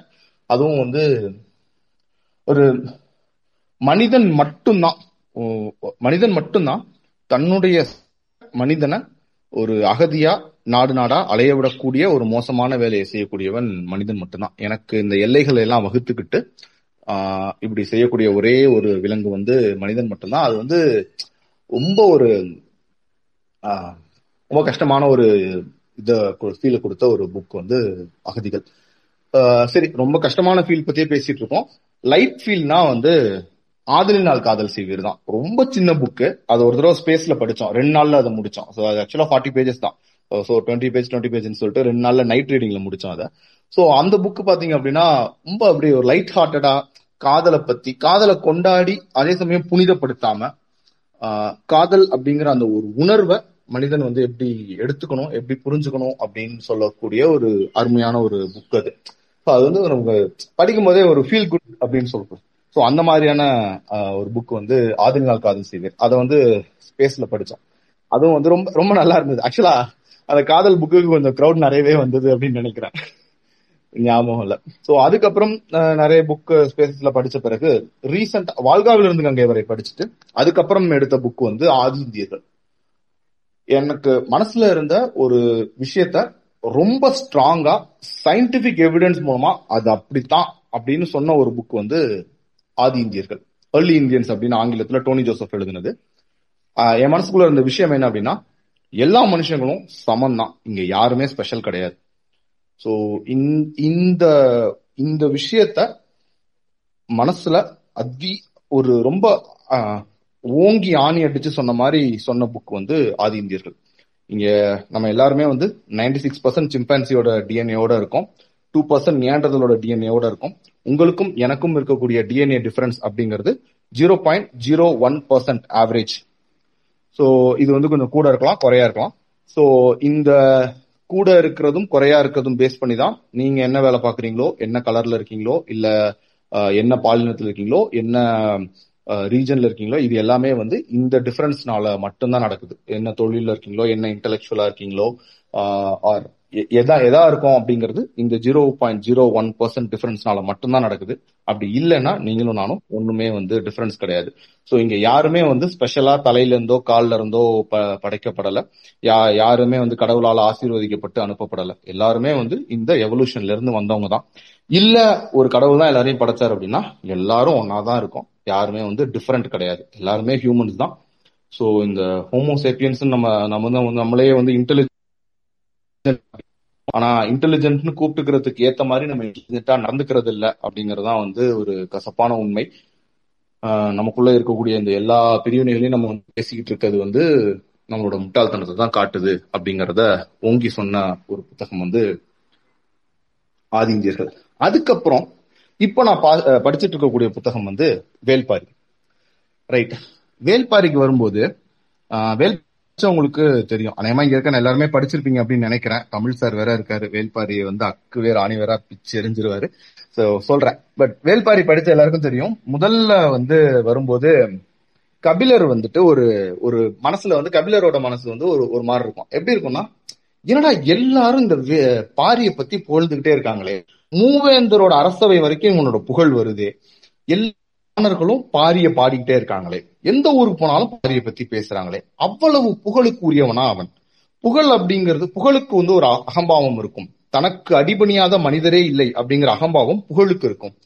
அப்படி இருக்கக்கூடிய அந்த புகழுக்கு அடிபணி ஆஹ் இல்ல இவன் புகழ்றது வந்து இவன் புகழ்றதுனால இவன் செய்யக்கூடிய தவறுகள்லாம் மறைக்கப்படுதா, அதீதமா இவனை புகழ்ந்த புகழ வச்சு இவன் செய்யக்கூடிய தவறுகளை இவன் மறைச்சுக்கிறானா, எப்படி இவனுக்கு இவ்வளவு புகழ், எப்படி இவன் இப்படி இருக்கிறான் அப்படின்ற ஒரு எண்ணத்தோட வந்து கபிலர் பாரிய பாக்குறதுக்கு வர்றாரு. வர்றப்போ நீலனை பாக்குறாரு. சோ எதேச்சா நீலன நீலனை பார்க்கும்போது நீலனோட ஒரு உரையாடல். நீலன்ட்ட வந்து நீ வந்து கடலை பார்க்கணும் அப்படின்னு சொல்லி கபிலர் சொல்லுவாரு. ஏன் கடலை பார்க்கணும் அப்படின்னு கேட்டா, கடல் வந்து அளவில்லாதது, எல்லையற்றது, அதோட விஸ்தீரணத்தை வந்து நீ பார்க்கணும், அது அப்படி விரிஞ்சு பறந்து இருக்கும் அப்படின்னு சொல்லி அவர் சொல்லும் போது வந்துட்டு ஆஹ் நீலன் வந்து திரும்பி கேட்கிறான், அவ்வளோ பெருசா, எங்க பாரியோட கருணையை விட பெருசா அப்படின்னு சொல்லி அவன் கேக்குறான். ஆனா அவன் நம்ம என்னென்னமோ யோசிச்சுட்டு வந்தோம், டக்குன்னு உடச்சிட்டானே அப்படிங்கிற மாதிரி இருக்கு. அவன் கபிலர் வந்து அந்த போற வழியில பாதுகாப்பா உணர ஆரம்பிக்கிறாரு. அந்த உணர்வுகள் எல்லாமே வந்து அவரு அவர் அறியாமலே பாரிவசம் அவரு போற மாதிரியான ஒரு உணர்வுல வந்து கபிலர் இருப்பாரு. கிட்டத்தட்ட கபிலர் இப்ப இருக்கக்கூடிய மனநிலை தான் நான்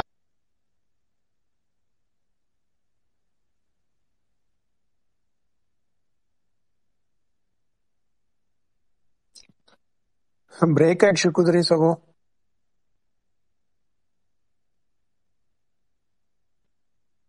மியூட்ல இருக்காரு தொடர். மியூட்ல இருக்கீங்க குதிரை.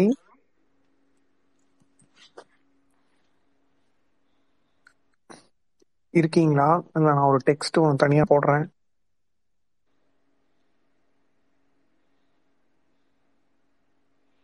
கொஞ்சம் எல்லாரும் வெயிட் பண்ணுங்க, வந்து திருப்பி ஜாயின் பண்ணிட்டு வரலாம். அவருக்கு ஏதாவது கால் வந்துருச்சான்னு தெரியல.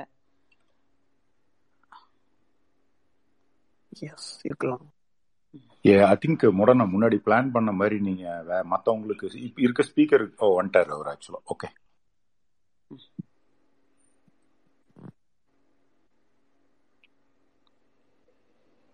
தொடர் இருக்கீங்களா குதிரை?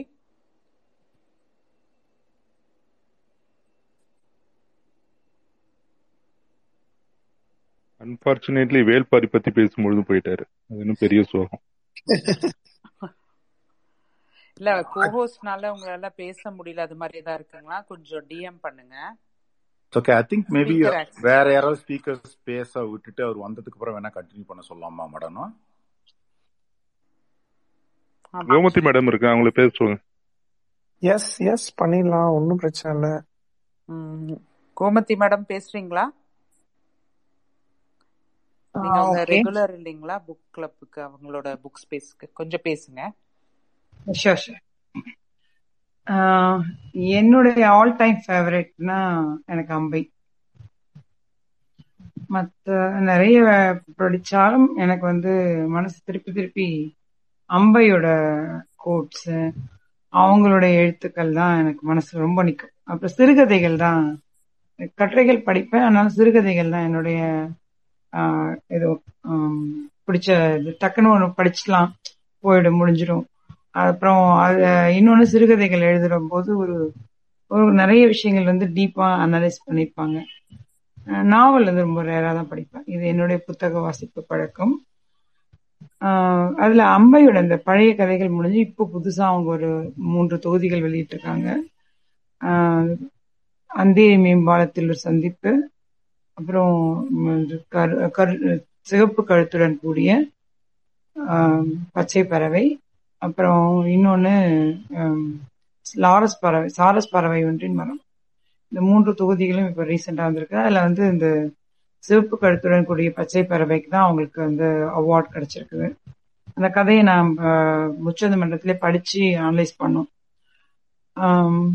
இதில் இப்போ பழைய கதைகள் எல்லாம் பார்த்தீங்கன்னா அந்த முதல்ல சிறகுகள் முறியும், அம்மா ஒரு கொலை செய்தால் கொலை செய்தால் இது மாதிரியான விஷயங்கள்லாம் சின்ன பிள்ளைங்க பத்தி எழுதிட்டு இருப்பாங்க. அப்புறம் அந்த பீரியட்ல இருந்த மாதிரி கணவனுடைய கொடுமை, இந்த மாதிரியான விஷயங்கள் இப்படிதான் இருக்கும். உம் ரொம்ப வித்தியாசமான கதை அப்படின்னு பாத்தீங்கன்னா கருப்பு குதிரை சதுக்கம், அதுவும் அப்புறம் மஞ்சள் மீன்கள், இந்த மாதிரியான கதைகள் மட்டும் வித்தியாசமா இருக்கும். கருப்பு குதிரை சதுக்கம் வந்து ஒரு தொழிலாளி, ஒரு மில் ஒர்க்கர், ஒரு லேடிக்கு அவளோட கணவருக்கும் நடந்த ஒரு பிரச்சனை. ஒரு அவங்க அவங்க ரெண்டு பேரையும் மில்லு மில்லில் நடந்த ஸ்ட்ரைக்கை ஒட்டி அவங்க ரெண்டு பேரும் போலீஸ் ஸ்டேஷன் கொண்டு போகப்பட்டு, போலீஸ் ஸ்டேஷன் கணவர் இறந்து விட இவங்க இங்க வந்து இவங்களை வந்து கன்சீவாக இருப்பாங்க, அந்த குழந்தை இறந்து அபார்ட்டாக. அப்படியே அந்த கதை வந்து மிக நீண்ட பெண்கள் மட்டுமே போராடக்கூடிய ஒரு போராட்ட களத்தை எல்லாம் எடுத்துட்டு போற மாதிரியான கதை. அது இந்த மாதிரியான விஷயங்கள் தவிர்த்து முக்கியமா இந்த மாதிரி பெண்களுடைய சின்ன சின்ன வீட்டுல இருக்கிற பிரச்சனை, கணவனோட இருக்கிற பிரச்சனையுமா இது மாதிரியே தான் இருக்கும். இப்போ இந்த இந்த டைம்ல அம்மா ஒரு கொலை செய்தால ஒரு பெண் வயசுக்கு வரும்பொழுது, ஒரு கற்பா இருக்கிற பெண் வயசுக்கு வரும்பொழுது ஆஹ் எப்படி நடக்குது வீட்டுல பிரச்சனைகள் அதை பத்தி. கோமதி மேம் ஒரே நிமிஷம், சாரிங்க, சாரி டு இன்டரப்ட். உடனே அவருக்கு அவர் திருப்பி வந்துட்டாராம். கோர்ஸ் கொடுக்காம அவருக்கு ஸ்பீக்கர் மட்டும் கொஞ்சம் கொடுங்க குதிரை தோழருக்கு. Sorry Gomathi ma'am. No problem. Okay, இப்போ வந்து நம்தேரி மேம்பாலத்துல ஒரு சந்திப்புல வந்து வேற ஒரு டைமென்ஷன் ஆஃப் விமன் பத்தி கிடைக்கும், முக்கியமா வயதானவர்கள் பத்தி. அது ஒண்ணு. அப்புறம் பெண்கள்லயே கொஞ்சம் வித்தியாசமான குணமுடையவர்கள் பத்தி. இதுவரைக்கும் வந்து பெண்கள் ஆண்களால் அடக்கப்படுவர்களாகவும் இல்லை எல்லா இடத்துலயும் பெண்கள் வந்து துன்பத்தை அனுபவிப்பவர்களாகவும் அல்லது விடுதலை நோக்கி போராடுபவர்கள் அப்படிதான் இருந்திருக்கும். இதுல வந்து ஒரு இரண்டு பெண்களுக்கு இடையில் ஈர்ப்பு அந்த மாதிரியான விஷயங்கள் வந்த ரிலேஷன்ஷிப்பு, அதுல தோல்வியுற்ற ஒரு பெண் வந்து அடுத்த ஒரு பெண்ணை சூஸ் பண்ணும் பொழுது அவங்க வந்து ரொம்ப லோயர் லெவல்ல சப்ரஷன்ல இருக்கும் பொழுது அவங்களால அதை எதிர்த்து பேச முடியல, அவங்களுடைய பாஸ் வந்து அவங்கள செலக்ட் பண்ணும் பொழுது அந்த அந்த ரிலேஷன்ஷிப்ஸ்ல இருக்கிற சிக்கல்கள், ஆஹ் இது மாதிரி புது விஷயங்கள் நிறைய பேசியிருக்காங்க. ஆஹ் அது ரொம்ப நல்லாவே இருக்கு. ஈவன் அந்த சிவப்பு கழுத்துடன் கூடிய பச்சை பறவை அதுவுமே வந்து ஒரு காது கேட்காத ஒரு வாய் பேச முடியாத ஒரு பெண், அவங்களுக்கு இருக்கிற அவங்களும் குடும்பத்திலும் நடக்கிற அந்த இந்த மாதிரி நிறைய விதவிதமான விஷயங்கள்ல தொட்டு அதுல இருக்கிற உளவியல் சிக்கல்கள், அதுல இருக்கிற டே டு டே ரிலேஷன்ஷிப்ஸ்ல இருக்கிற சிக்கல்கள், ஆஹ் அதுல இருக்கிற காதல், அத்தனை விஷயங்களும் கொண்டு வந்திருக்காங்க. ஒரு அந்த அந்த தலைப்புல இருக்கிற ஒரு இதுல வந்து ஒரு அந்த அம்மா வந்து ஏதோ ஒரு விஷயமா இதுல ரெண்டு இப்ப ரீசன்ட் புத்தகங்கள்ல எல்லாமே வந்து துப்பறியும் ஒரு மிசஸ் குப்தா அப்படிங்கிற ஒரு பேர்ல ஒரு ரொட்டீன் ஜானர் மாதிரி எடுத்துக்கிறாங்க. பட் அதுலயும் அது வந்து ஒரு துப்பறியும் நாவல் மாதிரி கொண்டு போய் அத்தனை கதைகளுக்குள்ளேயும் ஒரு வலைப்பின்னலை கொண்டு வராங்க. அது ரொம்ப முக்கியமானதா இருக்குது. அவங்களுக்கு கூட வேலை பார்க்குற ஸ்டெல்லா வந்து ஒருத்தரை கல்யாணம் பண்றாங்க. இந்த கல்யாணம் பண்ணவர் வந்து ஏற்கனவே வந்து இவங்களோட இவங்க டிடக்டிவ் வேலைக்காக பயன்படுத்த தேடி வந்தவராக இருக்காங்க. ஏன் அது நடக்குது இப்படியே அந்த ஒரு வலைப்பின்னலை கொண்டு வந்து மும்பை முழுக்க அந்த வலைப்பின்னலை கொண்டு வந்து நிறுத்திருக்காங்க அந்த ஜியோகிராஃபியில. அதெல்லாம் ரொம்ப இன்ட்ரெஸ்டிங்கா இருக்குது. ஆஹ் அதுல இன்னொரு ஒரு கதையில வந்து பாத்தீங்கன்னா அந்த பெண் அந்த ஸ்டெல்லாவோட வீட்டுல இருந்து ஒரு குழந்தை இந்த குழந்தையோட போட்டோ திருட்டு போகுது. அதுக்கப்புறம் ஏன் அது நடக்குதுன்னு பாத்தீங்கன்னா ஒரு வீட்டுல கண்டினியூஸா வந்து இறந்து போயிட்டே இருக்காங்க மக்கள். ஏன் இறந்து போயிட்டே இருக்காங்க அப்படின்னு பார்க்கும்பொழுது ஏன் அந்த வீடு வந்து எல்லார்கிட்டேருந்து செக்லூடரா இருக்குது. ஒரு சின்ன ஒரு வீடு, ஒரு எழுபது சதுர அடி கொண்ட ஒரு அறை, அந்த மாதிரி ஒரு அறை, அந்த மாதிரி வீடு. அது வந்து மும்பையில பெரிய சொத்து மாதிரி இருக்கும் ஒரு லோயர் ஸ்டேட் ஆஃப் பீப்புளுக்கு. அதுக்கும் இந்த கதையில இருக்கிற இன்னொரு மாதருக்கும் ஒரு கனெக்ஷன்.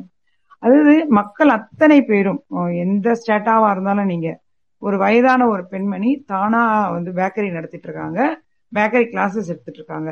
ஆனா அவங்களுடைய மகன் வந்து வெளிநாட்டுக்கு போயிட்டு ஒரு ஊதாரியா இருந்து அங்க இருக்கிற அங்க திருமணம் செஞ்சுக்கிட்ட பெண் கிட்டையும் உண்மையா இல்லாம இங்க ஏற்கனவே காதலித்த பெண்ணுக்கும் உண்மையாக இல்லாம அந்த காதலித்த பெண்ணுக்கு இவர் மூலயமாக ஒரு குழந்தை, இங்க காதலித்த பெண் வந்து அவரோட கடன் சுமையில இருந்து அவரை விடுவிக்கிறதுக்காக அவர் வீட்டையே வாங்குறது, இப்படி அத்தனை மக்களையும் வந்து கொஞ்சம் கனெக்ட் பண்ணி கொண்டு வந்து வயதானவர்களுக்கு இருக்கிற பிரச்சனையில இருந்து அல்லது வயதானவர்கள் வந்து தனியா நின்று போராடணும் அப்படின்னு நினைக்கும் பொழுது அவங்களுக்கு இருக்கிற பிரச்சனைகள் வரைக்கும் ஒரு இளைய தலைமுறைகளுடைய திங்கிங் ப்ராசஸ் வேறவா இருந்து தன்னோட சொத்தை வந்து வயதானவர்கள் வந்து எதுக்கு பயன்படுத்தணும்னு நினைக்கிறாங்க, இதுல இருக்கிற சிக்கல்கள். அந்த வந்தே மேம்பாலத்துல இருந்து ஒரு அம்மாவை சந்திப்பாங்க திடீர்னு.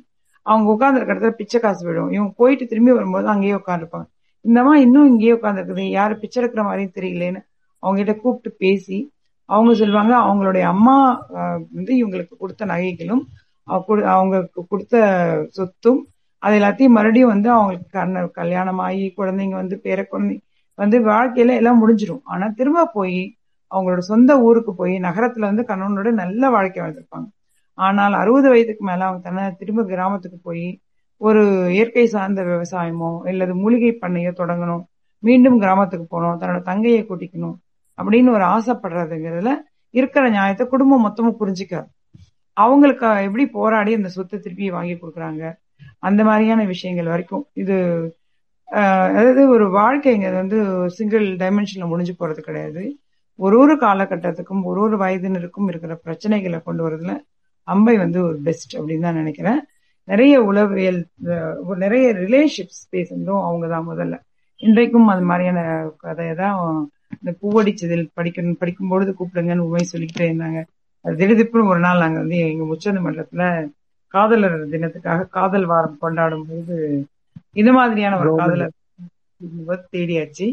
வந்தாச்சா முடிச்சுக்கிறேன்.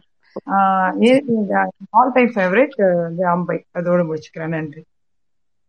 ரைட் ரைட் குதிரை சகோ, நீங்க தொடர்ந்து போக முடியுமா இல்ல இன்னொரு ஐந்து பத்து நிமிஷங்கள்ல மற்ற ஸ்பீக்கர்ஸ் உங்களுடைய உணர்வுகளை பேசுறதுக்கு வாய்ப்பா என்ன பிளான் வச்சிருக்கீங்க?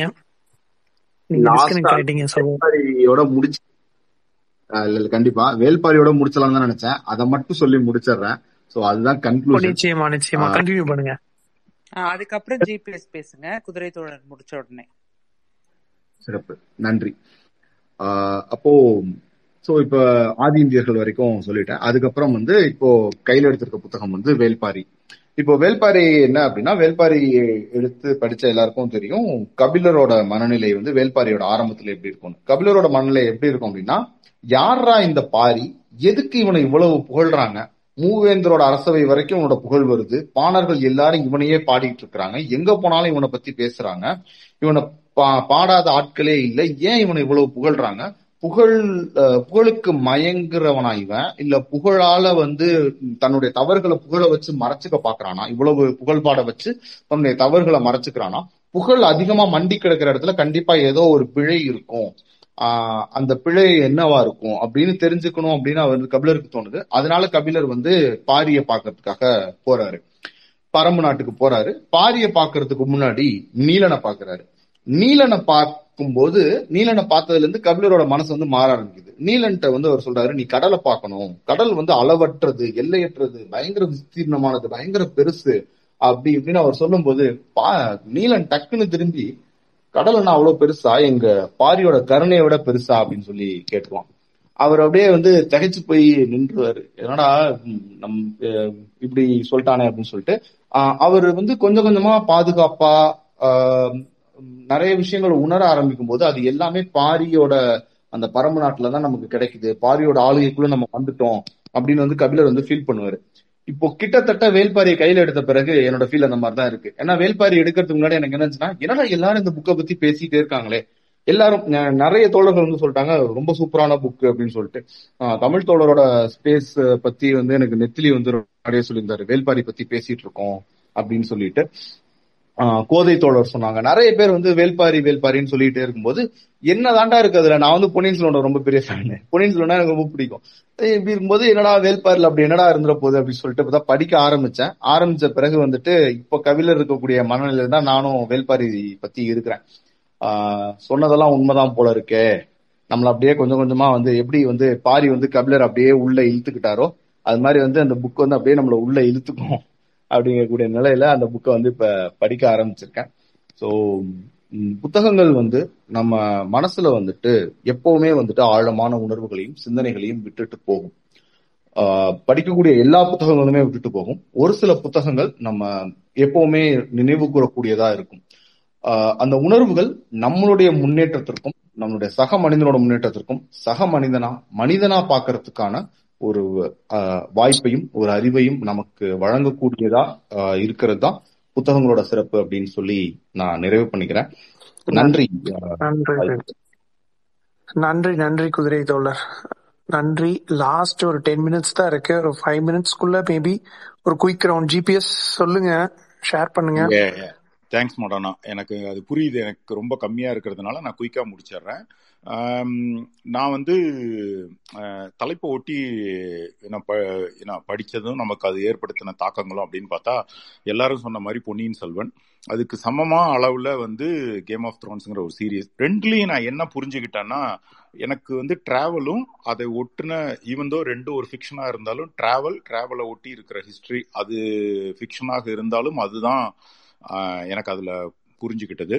எனிவே அதை தாண்டி அதுக்கப்புறம் வந்து நான் ஒரு ஒரு விமான பயணத்தில் வந்து நான் வந்து தூக்கம் வரல அப்படிங்கிறதுக்காக வந்து பெண் ஏன் அடிமையனால வந்து எடுத்து வச்சு உக்காந்தேன். ஆனால் அது மொத்தமாக தூங்க விடாமல் பண்ணிருச்சு என்னைய. எப்படி ஒரு மனுஷன் இப்படியெல்லாம் யோசிக்க முடியும்? Even though less than fifty ஒரு ஐம்பது பேஜ் இருந்தாலும் அது வந்து மிகப்பெரிய தாக்கத்தை ஏற்படுத்தின புத்தகங்கள் வந்து பெண் ஏன் அடிமையானால். இது ஆண்கள் படிக்கிறத விட ஒரு ஒரு பெண்ணும் படிக்கணும்னு நான் நினைக்கிறேன். அதுக்கு அடுத்து த கிரேட் டிவைட் அப்படின்னு ஒரு புத்தகம், அது வந்து இந்தியா பாகிஸ்தான், இது அது குதிரை ஆக்சுவலா தொட்டுட்டு போனாரு, அது வந்து ஒரு மிகப்பெரிய தாக்கத்தை ஏற்படுத்தினுச்சு. அந்த ஹியூமனிட்டி மனிதாபிமானத்தை ஒட்டி அந்த அது நடந்த மிக கொடூரங்களை வந்து அந்த புத்தகம் பேசிட்டு போயிருக்கோம். அது ஒண்ணு. அதுக்கு சம அளவுல வந்து ஹிட்லருடைய கதையை ஒட்டி நடந்த அந்த ஹாலோகாஸ்ட் வந்து இருக்கிறது. பட் ஆனா இது வந்து நமக்கிட்டே நடந்திருக்குது, அதை நம்ம வந்து சவுத்துல இருந்துட்டு பெருசா நமக்கு தெரியல, ஆனா அது வந்து மிகப்பெரிய ஒரு தாக்கத்தை எனக்கு. இந்த மாதிரி சில புத்தகங்கள் இருந்தாலும் இதுதான் இப்போதே எனக்கு ஞாபகம் வந்தது. மற்ற ஸ்பீக்கர்ஸ் நிறைய பேச வேண்டியது இருக்கிறதுனால நான் மற்றவங்களுக்கு வாய்ப்பு கொடுத்து நான் வந்து கீழே போற மாட்டோம்னா இன்னும் டென் மினிட்ஸ் இருக்கிறதுனால நிறைய நம்ம இதுல வந்து பகிர்ந்துகிட்டா எல்லாருக்கும் பயன்படும். தேங்க்ஸ் மடானா, thanks for giving the opportunity. குதிரை, thanks for sharing all your book. என்னோட அடுத்த டார்கெட் வந்து வால்காவில் இருந்து கங்கை வரை நான் சில இது வந்து நான் அட்டன் பண்ண உங்களுடைய புத்தக இதை வந்து நான் அதை படிக்கணும்னு நினைக்கிறேன். நன்றி மடானா, மற்றவங்களுக்கு வாய்ப்பு கொடுக்கணும். குயிக்கா ஒரே ஒரு வார்த்தை, நான் வந்து புத்தகங்கள் பத்தி நிறைய சொல்லிட்டேன். புத்தகங்கள்ல பத்து ஆளுமைகள்லயே ரொம்ப இம்பாக்ட்ஃபுல்லான ஆளுமைகள்ல வந்து ஒருத்தரை மட்டும் விட்டுட்டேன், சே குவேரா. ஸோ அவரோட அவர் தனிநபர் வரலாறுல நான் அதிகமா படிச்சேன். ரொம்ப டிஸ்டர்ப்டா இருக்கு குதிரை. சாண்டஸ் நீங்க கொஞ்சம் மியூட் போடுங்களா ப்ளீஸ். சாண்டஸ் மியூட் போடுறீங்களா? உங்களோட கொஞ்சம் டிஎம் செக் பண்ணுங்க. இதோ பாக்குறேன். சாண்டஸ் ப்ளீஸ் மியூட் போடுங்களா, உங்களுக்கு கொஞ்சம் நாய்ஸியா இருக்கு சாண்டஸ். இல்லடா மியூட் போட்டு விட்டுருங்க. ஓகே, இப்போ என்னோட ஓகே நான் தனிநபர் ஆளுமைகள்ல என்ன ரொம்ப கவர்ந்த ஆளுமைகள்ல நான் அம்பேத்கர், பெரியார் எல்லாத்தையும் சொல்லிட்டேன். ஆனா மிஸ் பண்ணது வந்து சே குவேரா மட்டும் மிஸ் பண்ணிட்டேன். ஸோ அவருடைய வாழ்க்கையை வந்து தனிநபர்கள்ல அதிகமா அவரோட வரலாறு தான் படிச்சிருக்கேன் அப்படின்னு நினைக்கிறேன். சே குவேரா பத்தி ஸ்பேஸ்ல வந்து இது இப்போ ரெண்டாவது புக்கு படிச்சுட்டு இருக்கோம், அவரோட மோட்டார் சைக்கிள் டைரிஸ் பேஸ் பண்ணி. ஸோ அதுக்கு முன்னாடி வந்து சே குவேராவோட வரலாறு வந்து சிஏஏ குறிப்புகள்ல இருந்து படிச்சோம். அதை இல்லாம சே குவேராவோட வரலாறு இன்னொரு இரண்டு மூன்று புத்தகம் வந்து வாசிச்சிருக்கேன். ஸோ ஒரு தனி மனுஷனா உலகத்தையே நேசிக்க முடியும் அப்படிங்கறத காட்டின ஒரு மனுஷனா வந்து சே குவேராவை பாக்குறேன். ஸோ அப்படிப்பட்ட ஒரு உணர்வை வந்து எனக்குள்ள விட்டுட்டு போயிருக்காரு, அதை மட்டும் சொல்ல விட்டுட்டேன், அதனால அதை மட்டும் சொல்லணும்னு நினைச்சேன். நன்றி.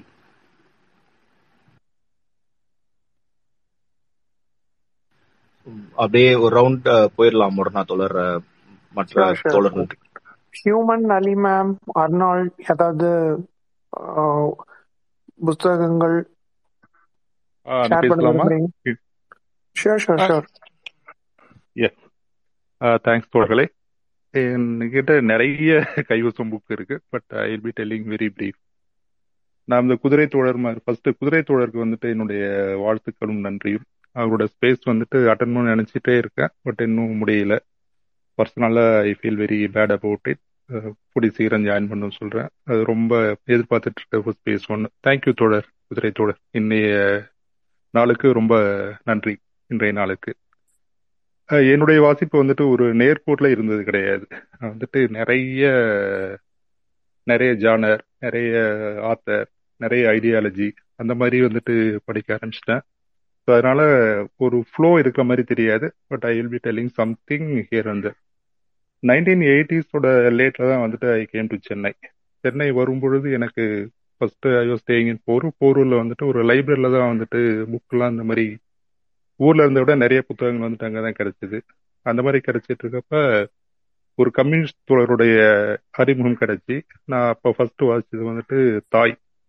இந்த தாய் புக் வந்துட்டு மறக்கவே முடியாத ஒரு புத்தகம். மல்தீம் கார்கியோடது எல்லாருக்கும் தெரிஞ்சிருக்கும். ஒரு கம்யூனிஸ்ட் சித்தாந்தம் வந்துட்டு ஒரு தனி மனித வாழ்க்கையில ஆரம்பிச்சு எப்படி வந்துட்டு ஒரு போராட்டத்துக்கு வந்துட்டு ஒரு மனுஷனை எடுத்துட்டு போகுது அப்படின்னு சொல்லிட்டு. அந்த தாய் புத்தகத்துல வந்து நதாஷான்ற கேரக்டர் வந்துட்டு very close to my heart. அந்த புக் வந்துட்டு ரொம்ப இப்ப எல்லாரும் நம்ம ஸ்பேஸ் போட்டு பேசிட்டு இருக்கோம், but nineteen eighty six I think இப்ப சென்னையில ஒரு சின்ன பிரைவேட் கம்பெனில ஒர்க் பண்ணிட்டு இருக்கப்ப இட் வெண்ட் ஆன் ஸ்ட்ரைக். அங்க சரியா சம்பளம் கொடுக்கலான்ட்டு அப்ப அந்த தாய் புக்கை வந்துட்டு இன் ஃப்ரண்ட் ஆஃப் அந்த காங்கிரஸ் கிரவுண்டுக்கு ஆப்போசிட்ல என்னோட ஆஃபீஸ் இருந்துச்சு. அந்த மாடியில் I use to read it aloud. எல்லாரையும் உட்கார வச்சுட்டு படிச்சிருக்கேன். இப்போ இந்த ஸ்பேஸ்லாம் பார்க்குறப்ப I just recollect that memories. அப்போ வந்துட்டு இந்த மாதிரியான ஒரு ஆப்பர்ச்சுனிட்டி கிடையாது, டெக்னாலஜி கிடையாது. பட் அந்த புக் படிக்கணுன்ற அந்த ஒரு ஆர்வம் வந்துட்டு அப்போ வந்து அங்கேருந்து அப்படியே போயிட்டே இருக்கு. அதுக்கப்புறம் வால்காவ் இருந்து கங்காவரை அந்த புக்கில் வந்துட்டு ஒரு நிலத்துடைய வரலாறு, மக்களுடைய வரலாறு வந்துட்டு எந்த அளவுக்கு சொன்னது அப்படின்றது சொல்ல முடியாது. இன்ஃபேக்ட் அந்த புக்கை படித்ததுக்கு இன்னொரு முக்கியமான காரணம் வந்துட்டு கலைஞர் கூட சொல்லியிருக்கார், எனக்கு பிடிச்ச மிகச்சிறந்த எழுத்தாளர் வந்துட்டு ராகுல சாங்கிருக்கையன் இந்த புக் அப்படின்னு சொல்லிட்டு ஹியர்ஸ் ரெஃபர்டு. அந்த புக்கு வந்துட்டு படித்தது ஒரு மறக்கக்கூடிய அனுபவம். அப்படியே படிச்சுட்டு இருக்கப்ப அப்புறம் ஜெயமோகன்கிட்ட வரும்பொழுது ஜெயமோகனை ரொம்ப ரீசண்டா படிக்க ஆரம்பிச்சது தான். ஜெயமோகனுடைய எழுத்துக்கள் வந்துட்டு ஃபர்ஸ்ட் வெப்ல படிக்க ஆரம்பிச்சு அதுக்கப்புறம் அவருடைய புத்தகங்கள் தேடும் பொழுது அவர் எழுதின புக்கான்னு தெரியாமலே படிச்ச ரெண்டு புத்தகம் வந்துட்டு நூறு நாற்காலிகள். நூறு நாற்காலிகள் அதாவது ஒரு தோட்டியுடைய வாழ்க்கை, தோட்டியின் மகனுடைய வாழ்க்கை. அந்த அம்மாவை வந்துட்டு ஒரு தோட்டி எப்படி வந்துட்டு அவர் ஒரு ஐஏஎஸ் ஆயிடுவாரு, ஐஏஎஸ் ஆயிட்டு அவங்க அம்மா வந்துட்டு அவர் கூட வச்சுக்க முடியாது. அவங்க வந்துட்டு அதான் இவருடைய லைஃப் ஸ்டைலுக்கு வந்துட்டு அவங்க ஒத்து வர மாட்டாங்க அப்படின்னு சொல்லிட்டு அவங்க தனியா பிரிஞ்சு போயிடுவாங்க. ஏதோ ஒரு இடத்துல வந்துட்டு அவங்கள பாக்குற சந்தர்ப்பம் கிடைச்சி அந்த அம்மாவை திருப்பி வந்துட்டு அவர் அழைச்சிட்டு வருவாரு. அழைச்சிட்டு வந்து ஒரு வச்சுட்டு இருப்ப அவருடைய மனக்குமுறல்கள், சமுதாய அழுத்தம், அதெல்லாம் ரொம்ப அழகா ஒரு சின்ன புக்கு தான் அது. அது ஒரு நல்ல புக். அது அது வந்துட்டு சொல்லணும்னு ஆசைப்பட்டேன். அதுக்கப்புறம் வெள்ளை யானை. வெள்ளை யானையும் வந்துட்டு ஜெயமோகன் எழுதினதானா அப்படின்ற மாதிரியான ஒரு கேள்வி கேட்குற ஒரு புத்தகம். அதையும் தாண்டி இப்போ தமிழ் அப்படின்னு பார்த்தீங்கன்னா வேல்பாரி, நீலம் பூத்து மலர்ந்த நாள். தமிழுடைய இனிமையை நீங்கள் சுவைக்கணும் அப்படின்னா இப்போதைக்கு நான் வெரி ரீசெண்டாக படித்ததில் இந்த ரெண்டு புக்கு. வேல்பாரி பற்றி நிறையாவே பேசியாச்சு. அதனுடைய ஃபாலோ ஃபாலோ மாதிரி வந்துட்டு நீலம் பூத்து மலர்ந்த நாள். அதுவும் வந்துட்டு இந்த நீலம் பூத்து மலர்ந்த நாள் பார்த்தீங்கன்னா ஒரு மலையாள எழுத்தாளர் எழுதின புத்தகம். அதை வந்துட்டு கேவி சைலஜா வந்துட்டு மொழிபெயர்த்திருக்காங்க. சாகித்ய அகாடமி வாங்கினது. அந்த புக் வந்துட்டு எல்லாரும் படிக்கணும்னு ஆசைப்படுறேன். இதை தாண்டி வந்துட்டு இந்த கம்யூனிஸ்ட் சொல்லுங்க. தமிழ் சகோ உங்களுடைய செஷன் தான் நெக்ஸ்ட். நீங்க இதுக்கப்புறம் வந்துட்டு இடையில பாத்தீங்கன்னா இந்த மகாபாரதம் மேல ஒரு பெரிய ஈர்ப்பு வந்து அதை படிக்க ஆரம்பிச்சேன். யார் யார் எழுதிருக்காங்க அப்படின்னு சொல்லிட்டு ஐ ஸ்டார்டட் வித் வியாசர் விருந்து. அதில் தான் ஆரம்பிச்சு அதுக்கப்புறம் உபபாண்டவம் எஸ் ராமகிருஷ்ணனோடது ரொம்ப சூப்பரான ஒரு புத்தகம். மகாபாரதம் மேல ஈடுபாடு உள்ளவங்க வந்துட்டு கட்டாயம் படிக்கலாம். அதையும் தாண்டி ஐ திங்க் இன்னொரு மலையாள டிரான்ஸ்லேஷன் வந்துட்டு இரண்டாம் இடம், பீமன் பார்வையில் வந்துட்டு மகாபாரதம் எப்படி அப்படின்னு சொல்லிட்டு அந்த புத்தகம் ரொம்ப அருமையான புக்கு. அதுக்கடுத்து பருவம் அப்படின்னு சொல்லிட்டு கன்னட எழுத்தாளர் புக். அது அது தமிழ்ல பாவனன் வந்துட்டு மொழிபெயர்த்திருப்பாரு. ஒரு பெரிய புக். அது அது என்னால் இன்னும் படிச்சு முடிக்க முடியல. But I am just half a through. அது படிச்சுட்டு அப்படியே வச்சிருக்கேன்னு எடுக்க முடியல. அது மாதிரி நிறைய புத்தகங்கள் வந்துட்டு just it's breath for life. அது இல்லாமல் வந்துட்டு இருக்கவே முடியாது. எல்லாரும் அவசியம் படிக்கணும், எல்லாரும் பயிர்த்துக்கணும்னு சொல்லிட்டு முடிச்சுக்கிறேன். Thank you very much. நன்றி நன்றி நன்றி. இனி ஒரு ஃபைவ் மினிட்ஸ் இருக்கு மோடர்னா. எஸ் எஸ் நான் தமிழ் சகோக்கு கொடுத்துட்டேன். ஒரு இப்ப காட்டுறாரா? ஆ இப்ப இருக்காரு, ஸ்பீக்கர்ல இருக்காரு. தமிழ் வந்து ரைட் ரைட் ரைட் மடம்னா சேதுவும் அர்னால்டும் இருக்காங்க. யாராவது ஒருத்தர் குயிக்கா முடிச்சிட்டாங்கன்னா நம்ம அடுத்தது போயிடலாம்னு நினைக்கிறேன் மடம்னா. Correct correct correct. Sure sure sure.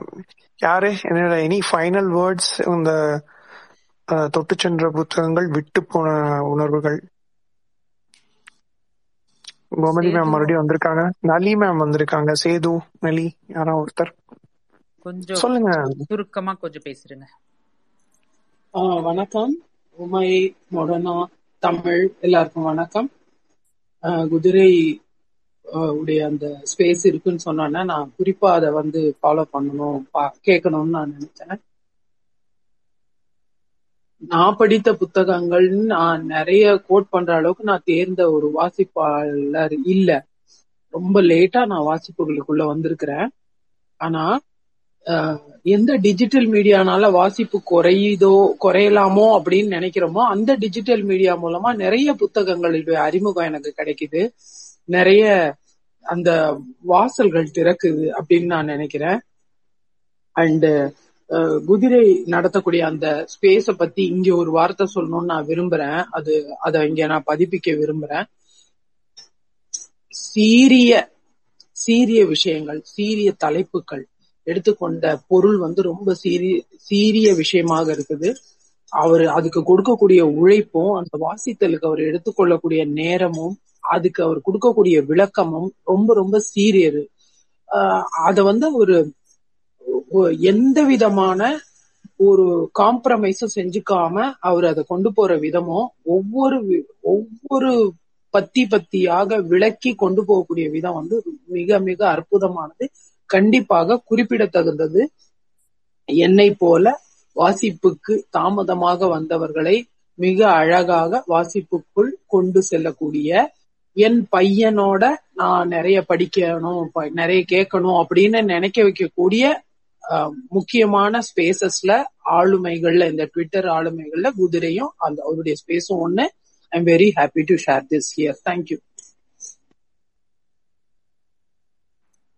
Thank you ma'am thank you ma'am ரத்ன சுருக்கமா டூ மினிட்ஸ் தான் இருக்கு. நம்ம எப்படி வேற யாராவது இன்னொருத்தர பேச சொல்லுவோமா இல்ல அடுத்ததுக்கு போயிருவோமா? பெட்டர் அடுத்தது போயிரலாம். ஆ சொல்லுங்க. அர்னால்ஸ் எது பேசுனா இல்ல நெக்ஸ்ட் கூட நீங்க பேசலாம். அதுக்கு அப்புறம் கூட தமிழ் தோழர் பேசின அப்புறம் ஒரு அடுத்தது போயிரலாம். ரெண்டு நிமிஷம் தான இருக்கு, அடுத்தது போயிரலாம். ஓகே, நான் ஒரே ஒரு புக் சொல்லிடலாமா? ஒரே ஒரு புக் சொல்லுங்க. ஹியூமன் ஆ சொல்லுங்க. ஆ இல்ல இந்த அதான் இப்ப சமீபத்துல ரொம்ப பர்சனலா பாதிச்ச புத்தகம் பாத்தீங்கன்னா எரியும் பனிக்காடு. அது வந்துட்டு இங்கிலீஷ்ல ரெட்டி அப்படின்னு சொல்லிட்டு எழுதின ஒரு புத்தகத்தை வந்துட்டு ஒரு தமிழ் மொழிபெயர்ப்பு ரா முருகவேல் எழுதியிருப்பாரு. அது தேயிலை தோட்ட தொழிலாளர்களுடைய சிரமங்கள் குறித்து எழுதப்பட்ட புத்தகம். நைன்டீன் ஃபார்ட்டிஸ் ஃபிஃப்டிஸ்ல இருந்த நிலைமை என்ன அப்படின்னு சொல்லிட்டு இப்போ இன்ஃபேக்ட் லாஸ்ட் வீக் வந்துட்டு ஐவாஸ் தேர் இன் ஊட்டி. பர்சனலாக பார்த்தீங்கன்னா என்னுடைய இன்லாஸ் ரெண்டு பேருமே ஊட்டியில் வந்துட்டு தேயிலை தோட்டத்தில் வந்துட்டு ரொம்ப ஒரு தொழிலாளராக ஒர்க் பண்ணவங்க. கிட்டத்தட்ட அவங்க ஒரு பத்து பதினஞ்சு வருஷம் கழிச்சு திரும்ப அங்கே அழைச்சிட்டு போயிருந்தோம். நம்ம அந்த மண் மக்கள் அவங்களாம் பார்க்குறப்ப வந்துட்டு அவ்வளோ ஒரு எவ்வளோ எளிமையாக சந்தோஷமாக இருக்காங்க தோணுச்சு. ஆனால் அந்த புக்கில் அந்த எரியும் பனிக்கடலில் வந்துட்டு ஒரு லைன் வரும், நீங்கள் பருகும் ஒவ்வொரு துளி தேநீரிலும் ரத்தம் கலந்திருக்கிறது அப்படின்னு சொல்லிட்டு.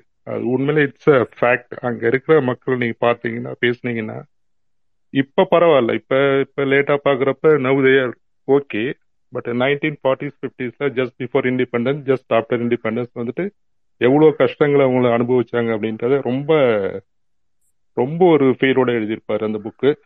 அந்த அந்த புக்கு தான் வந்துட்டு படமா வந்து பரதேசி. இதுவும் வந்துட்டு ரொம்ப ஆழமா பாதிச்ச ஒரு புத்தகம். அதையும் ஷேர் பண்ண ஆசைப்பட்டேன். நன்றி. Thanks, thanks. Um, I think... Uh, yeah, thanks we human. can go uh, for the next one. Chuma, oh, chuma or thirty seconds or transition போயிட்டு நம்ம போயிடலாங்க. அடுத்து நன்றி மட்டும் சொல்லிரவா? நான் நீங்க ரெடியா இருங்க. ஆ சொல்லுங்க சொல்லுங்க சொல்லுங்க குதிரை சொல்லுங்க. முடிச்சிடுறேன். அதோட ஆக்சுவலா இந்த ஆப்பர்ச்சுனிட்டி கொடுத்ததுக்கும் அண்ட் இந்த டீமுக்கு ஆக்சுவலா உமை மேம், ரம்யா மேம், விஷுவலைசர், மொடர்னா தோழர், மதுரக்காரி, எனக்கு தெரிஞ்சவங்க மட்டும் சொல்றேன், இன்னும் நிறைய பேர் இருக்காங்க, சேது, ஃப்ளோக்கி. ஸோ இந்த டீம்ல இருக்க எல்லாருக்கும் வந்து ரொம்ப பெரிய நன்றி. கோஆர்டினேட் பண்ணதுக்கு மொடர்னா பெரிய தேங்க்ஸ். ஆக்சுவலா கனெக்டிவிட்டி இஷ்யூஸ் எல்லாமே வந்திருந்தது, கோஆர்டினேட் பண்ணதுக்கு மொடர்னா தோழருக்கும் பெரிய தேங்க்ஸ். அண்ட் கைண்ட் வேர்ட்ஸ், நீங்க எப்பவுமே வந்து ரொம்ப அப்ரிஷியேட்டிவா இருந்திருக்கீங்க, எல்லா டைமுமே வந்து சின்ன சின்ன விஷயங்களை பத்தி வந்து அப்ரிஷியேட்டிவா இருந்திருக்கீங்க. And thanks for that kind words ma'am. And பொறுமையா கேட்ட லிசனர்ஸ் எல்லாருக்கும் நன்றி. ஸோ நான் சொன்ன மாதிரி என்னோட ஜேர்னி வந்து உங்களோட ஜேர்னியும் நீங்க ரிவைண்ட் பண்ணி பாக்குறதுக்கு ஒரு தூண்டுதலா இருந்திருக்கும் அப்படின்னு நினைக்கிறேன். Thank you for that. நிச்சயமா குதிரை சகோ, நீங்க ஆன் அண்ட் ஆஃப் வாங்க, எல்லாம் தொடர்ந்து கேளுங்க. நன்றி நன்றி நன்றி குதிரை சோ, ரொம்ப நன்றிங்க குதிரை தோழர் வந்து ஷேர் பண்ணதுக்கு ரொம்ப நன்றி. ஒரு புக் ஸ்பேஸ் ஹோஸ்டா வந்து இவ்வளோ புக்ஸ் நல்லா வேரிட் இதெல்லாம் சொன்னதுக்கு thanks a lot for come and being a part of this. Yeah thank you.